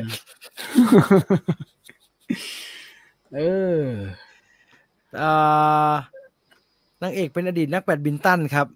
ครับเหรอเล่นอะไรก็เล่นเก่งนะเล่นดีนะแกเก่งนะพี่ลงเขาที่แรกแกก็ใช้คุณจิ๊บใช่ไหมจิ๊บปกฉันก็จะจิ๊บทั้งสองเรื่องอ่ะทั้งอย่างนักข่อยเหมือนแกไปขุดมาเลยใช่ไหมตอนนั้นอ่ะคือไอ้ที่คุณจิ๊บแกเป็นบ้าบอนี่ก็เพราะว่าแกถูกไหมก็ตัดซูฟุตนั่นแหละใช่ไหมแล้วก่อนนั้นคุณจิ๊บใช่ก่อนนั้นคุณจิ๊บก็จะนิ่งๆหน่อยใช่ไหมที่จำบ้าบอได้ก็เพราะว่าหนังแกนี่แหละใช่และยาวเลยผมเคยดูกระดึ๊บฉายทีวีแล้วไม่สนุกมันตลกไม่สมเหตุสมผลมุกแปลกมากครับก็ไม่ต้องไปดูฮะถ้าไม่ถูกจริตก็ไม่ต้องไปดูไม่ได้ว่าอะไรผมเป็นเด็กรุ่นใหม่ที่โตมากับหนังฮ่องกงครับถ้าลงมาทำทรงตัดสู้ฟุตได้เงินผมแน่แกทำมุกสไตล์ฮ่องกงกับบริบทมุกของไทยได้ดีแกเข้าใจเรื่องนี้จริงๆครับแกเป็นแฟนฉันหลงเลยแกดูหนังพวกนั้นเยอะจริงๆครับใช่ใช่แกดูหนังพวกนั้นเยอะจริงๆแกชอบเหตุผลที่โรงเอากลับมาฉายใหม่คืออะไรเหรอครับคือออสการ์ครับรางวัลฮะมันเป็นอวอร์ดซีซั่นนะครับหนังพวกนี้ก็เป็นหนังชิงรางวัลนะครับแล้วมากลับมาฉายแล้วอย่างต้นปีมันก็จะไม่ค่อยมีโปรแกรมอะไรจะฉายนะครับใช่แล้วเป็นไฮเมอร์มันจะต้องลง iMac นะ iMac เราไม่รู้เขาจะฉายแล้วไงเพราะว่าช่วงเนี่ยต้นสัปดาห์สัปดาห์ที่ผ่านมาสัปดาห์หน้ามันไม่มีหนังที่ต้องเป็น iMac นะเขาก็เลยเอาเปนไฮเมอร์มาลงอ่ะก็เป็นการถึงใจที่ถูกต้องมึงไม่รู้จะฉายแล้วมันก็ฉายที่หยดไปดิที่หยดแล้วไปให้เขาไปที่อื่นแล้วไปโบลงโบลินอะไรกันเต็มที่เลยมันก็ฉายที่หยดไปดิมีเกิร์ลเวอร์ชั่นใหม่ฉาย15 กุมภาพันธ์อ๋อครับไปชนี4 ภาคใน Netflix เนี่ยไหวป่ะวะเด็ดสารตีเหมือนกันดูยังอะไรนะดูแล้วครับไหวป่ะก็ประมาณนึงครับกูไม่ดูแล้วกันลดความเสี่ยงครับผมมันพยายามนะคุณไปดูนางธาตุหัวทองนู่นนะป่ะน่าจะนี่ก่อนใช่ไหมทุกภารกิจสำคัญต้องทำให้สำเร็จครับผมครับผมครับไปสนีครับไปสนีไทย EMS ไปที่สี่โลกชนะทาวชะช่าส่วนตัวผมให้คะแนนยอดอันดับหนึ่งบนสตรีมแปลว่าอะไรอ่ะแปลว่าอะไรชนะทาวชะช่าส่วนตัวผมให้คะแนนยอดอันดับหนึ่งบนสตรีมมิ่งทำไมเราสตรีมมิ่งอ่ะเหรอไม่รู้อ๋อแล้วกรณีจันเลสอ่ะผมไม่อย่างที่บอกอ่ะผมแม้ทำงานอะไรอ่ะทำคอนเทนต์บน YouTube อ่ะแต่ไอ้ YouTube ที่เป็นสายหนังด้วยกันผมไม่ค่อยได้ดูเท่าไหร่แต่ก็ไม่ได้ดูอย่างนี้แล้วกันไม่ได้ดูฮะที่ว่ามีกรณีจันเลสเอาซุปเปอร์บันเทิงไปขยี้สลิดอะไรอย่างเงี้ยไม่ค่อยได้ดูไม่ทราบเลยไม่รู้เรื่องเลยครับไม่รู้เรื่องเลยใครมีส่งมาให้ดูดิอยากดูครับแต่ว่าถ้าถามว่าได้ดูไว้ไม่ได้ดูหรอกฮะไม่ได้ดูเองหรอกครับเพราะว่าไม่ค่อยได้ดูใครเขาฮะใช่ไม่ค่อยได้ดูเจ้าไม่ค่อยได้ดูไม่ได้แบบแล้วไม่เชื่อว่าตั้งแบบโอ้เป็นอีโก้กูไม่ใช่คือเราพอถึงเวลาถ้าไม่ได้ทำงานไม่กล้าดูฮะกลัวดูเนี่ยดูสมมติผมดูJust Do Itเนี่ยดูเดี๋ยวไปลอกมันสันดานไม่ดีก็คือเลยไม่ค่อยได้ดูใครส่วนใหญ่ก็ฟังคลิปฝรั่งคลิปอะไรไปเรื่อยเปื่อยนะครับก็ดูเนี่ยดูนานๆมีหม่อมถนัดแดกไปกินเผ็ดเกินอย่างเงี้ยผมก็ดูซะหน่อยนึงที่แม่งตลกจริงนะมึงเปิดดูน่ะตลกไปดูเดี๋ยวไปดูเป็นตลกความสังขารจะตายแต่สะท้อนใจเหมือนกันนะฮะสะท้อนใจตายง่ายอ่ะแล้วยิ่งยุคนี้แม่งมีคนตายหมดเลยสะท้อนใจเหมือนกันนะคุณระวังแดกเผ็ดๆมากนะผมไม่ค่อยกินเผ็ดผมไม่กินเผ็ดอยู่แล้วผมไม่ค่อยอยู่แล้วกินนิดเดียวที่นี่กินแบบกินเติร์ดจนจะเป็นแดกรองเท้าแตะอยู่แล้วดูนะไปดูก่อนเจียมอาไซลัมตามพี่จีแนะนำแล้วครับเพลินๆสนุกดีแต่ยังให้ร่างทรงสนุกกว่าคือไอ้ก่อนเจียมมันไม่ค่อยมีเรื่องมีราวนะครับมันไม่มีเรื่องเลยนะครับมันมีแต่แฝบครับไม่มีพล็อตเลยนะครับมันก็มีแต่พวกหานั้นเข้าไปในโรงพยาบาลเก่าแล้วก็โดนผีเล่นน่ะแค่นั้นเลยครับครับอ๋อไม่ในแง่ของจันเลนนี่ผมไม่ได้โกรธหรือว่ามีปัญหาเลยนะผมแค่อธิบายผมไม่ค่อยได้ดูไม่ใช่ไม่ค่อยดูไม่ได้ดูก็คือแนวที่เกี่ยวกับไม่รู้เรื่องนะครับผมไม่ได้วิจารณ์จันเลนว่านู่นนี่นั่นอะไรก็ตามฮะไม่มีปัญหาผมไม่มีปัญหากับใครเลยฮะแต่เพียงแค่ว่ายังไม่ได้ดูใครเลยแค่นั้นเองแต่ว่าโอเคพอทุกคนทักมาก็เดี๋ยวถ้าผ่านตาก็เดี๋ยวจะดูครับดูผ่านก็ไม่ได้โกรธ ไม่ได้อะไรเลยฮะไม่รู้สึกอะไรเลยเบื้องต้นคือมึงไม่ควรเอาคลิปชาวบ้านไปเผยในคลิปตัวเองนะไม่แน่ใจไม่รู้ไงฮะเดี๋ยวผ่านมาเดี๋ยวไปดูฮะโดยเฉพาะถ้าไม่ใช่คลิปที่เป็นแบบว่าเป็นอินเสิร์ตเฉยๆแล้วเป็นคลิปสัมภาษณ์นะครับจริงๆมึงก็ไม่ควรเอาไปนะฮะพูดตามตรงนะตามความถูกต้องเนี่ยอยากให้พี่ต่อไปดู Blue Giant อนิเมะเพลง Jazz เห็นว่าเพลงในเรื่องดีมากๆนะครับอยากดูมาเข้าไอ้ห้างตรงบ้านแกเปล่าไอ้ที่แกดูบ่อยๆนี่คือไอ้พัสมอใช่ไหมโอ้ยดูไปดูให้ไปดูในโรงเดี๋ยวหูดับ เนี่ยเป็นเหมือนจะเป็นประสาทหูเสื่อมไปแล้วเนี่ยแกเปราะบางมากแก่แล้วป่วยอะไรไม่รู้ว่าหนาหาไปเช็คประสาทหูล่าสุดอะเหรอโอ้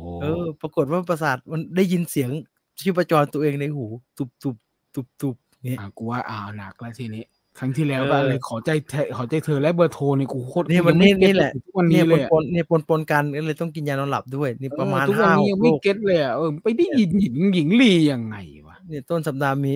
อันนั้นเรื่องจิตเวชนั่นเรื่องจิตเวชไม่เข้าใจจริงๆเนี่ยอันนี้มีอีกอย่างฮะทีนี้เป็นเหมือนเส้นเลือดอะไรก็ไม่รู้ที่มันเลี้ยงหูอะไรผมก็ฟังแล้วไม่เข้าใจอ่ะแต่ไม่ค่อยดีอ่ะเอาแล้วหลายอย่างเนี่ยไม่ต้องไปดูอย่าเข้าไปเป็นโมเดลให้ครับไม่ไหวว่ะแต่ไม่ใช่ว่าดูแลสุขภาพแล้วมันจะรอดนะครับผมเห็นล่าสุดก็ไม่รอดนะฮะก็ไปตามเรื่องฮะสวัสดีค่ะลงเวรมาคุยด้วยเลยสวัสดีค่ะงานหนักนะเธอพวกบุคลากรทางการแพทย์อะไรเห็นแล้วเห็นใจมากเลยไม่แต่คุณระดาวันแกเคยบอกว่ามืดอะดีเงียบไม่ได้บุญวายอะไรมันก็หนักเพราะว่าเนี่ยลงเวรก็คือเพิ่งเลิกงานนี่ถูกไหมฮะคำว่าลงเวรก็คือเพิ่งเลิกงานนี่ถูกไหมอ๋อเพิ่งเลิกออกกะดึกเนาะเหนื่อยยิ่งหายเลยแล้วยิ่งจะเป็นโรงพยาบาลรัฐบาลนี่โคตรเครียดเลยเนี่ยเอ้ยแล้วเหนื่อยแทนน่ากลัวจริงๆครับอยู่ๆก็ได้ยินเสียงดีแกไม่ได้ยินที่ยศนี่นะไอ้เหี้ยเลยที่เนี่ยมันมียิ้มดำๆมาเหี้ยเลย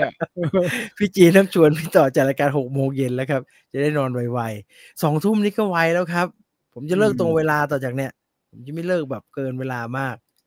แกจะได้ไปนอนไม่เอาไม่ชงแล้วผมไม่นับชงอ่ะนี่เป็นเขาเรียกว่านรกเอาคืนเนี่ยนอนน้อยไงตอนหนุ่มๆอ่ะอยากจะเพลย์เทปไปข้าวขาหมูแล้วเกินรู้หายไปไหนคุณพยาบาลครับว่างๆห้ามพี่ต่อแกกินของสุกๆแกไม่กินแล้วเมื่อก่อนบอกผมมีคนถามว่าพี่แซลมอนนี่ร้านไหนดีครับเอ๊ะบอกผมงี้หลังๆผมไม่ค่อยได้ทานของดิบๆแล้วครับมีแดกก้อยหรือว่าลาบอะไรไปสักอย่างเนี่ยแล้วก็เข้าโรงพยาบาลนั่นน่ะไม่ผมไม่รู้ยังไงจริงๆอ้าวเท่านี้แล้วกันนะครับสำหรับ Viewfinder Radio ค่ำคืนนี้ชั่วโมง 40 แล้วจะ 3 ทุ่มจะ 5 ทุ่มแล้วเป็นนอนแล้วเดี๋ยวได้ยินเสียงตุบๆๆๆในหู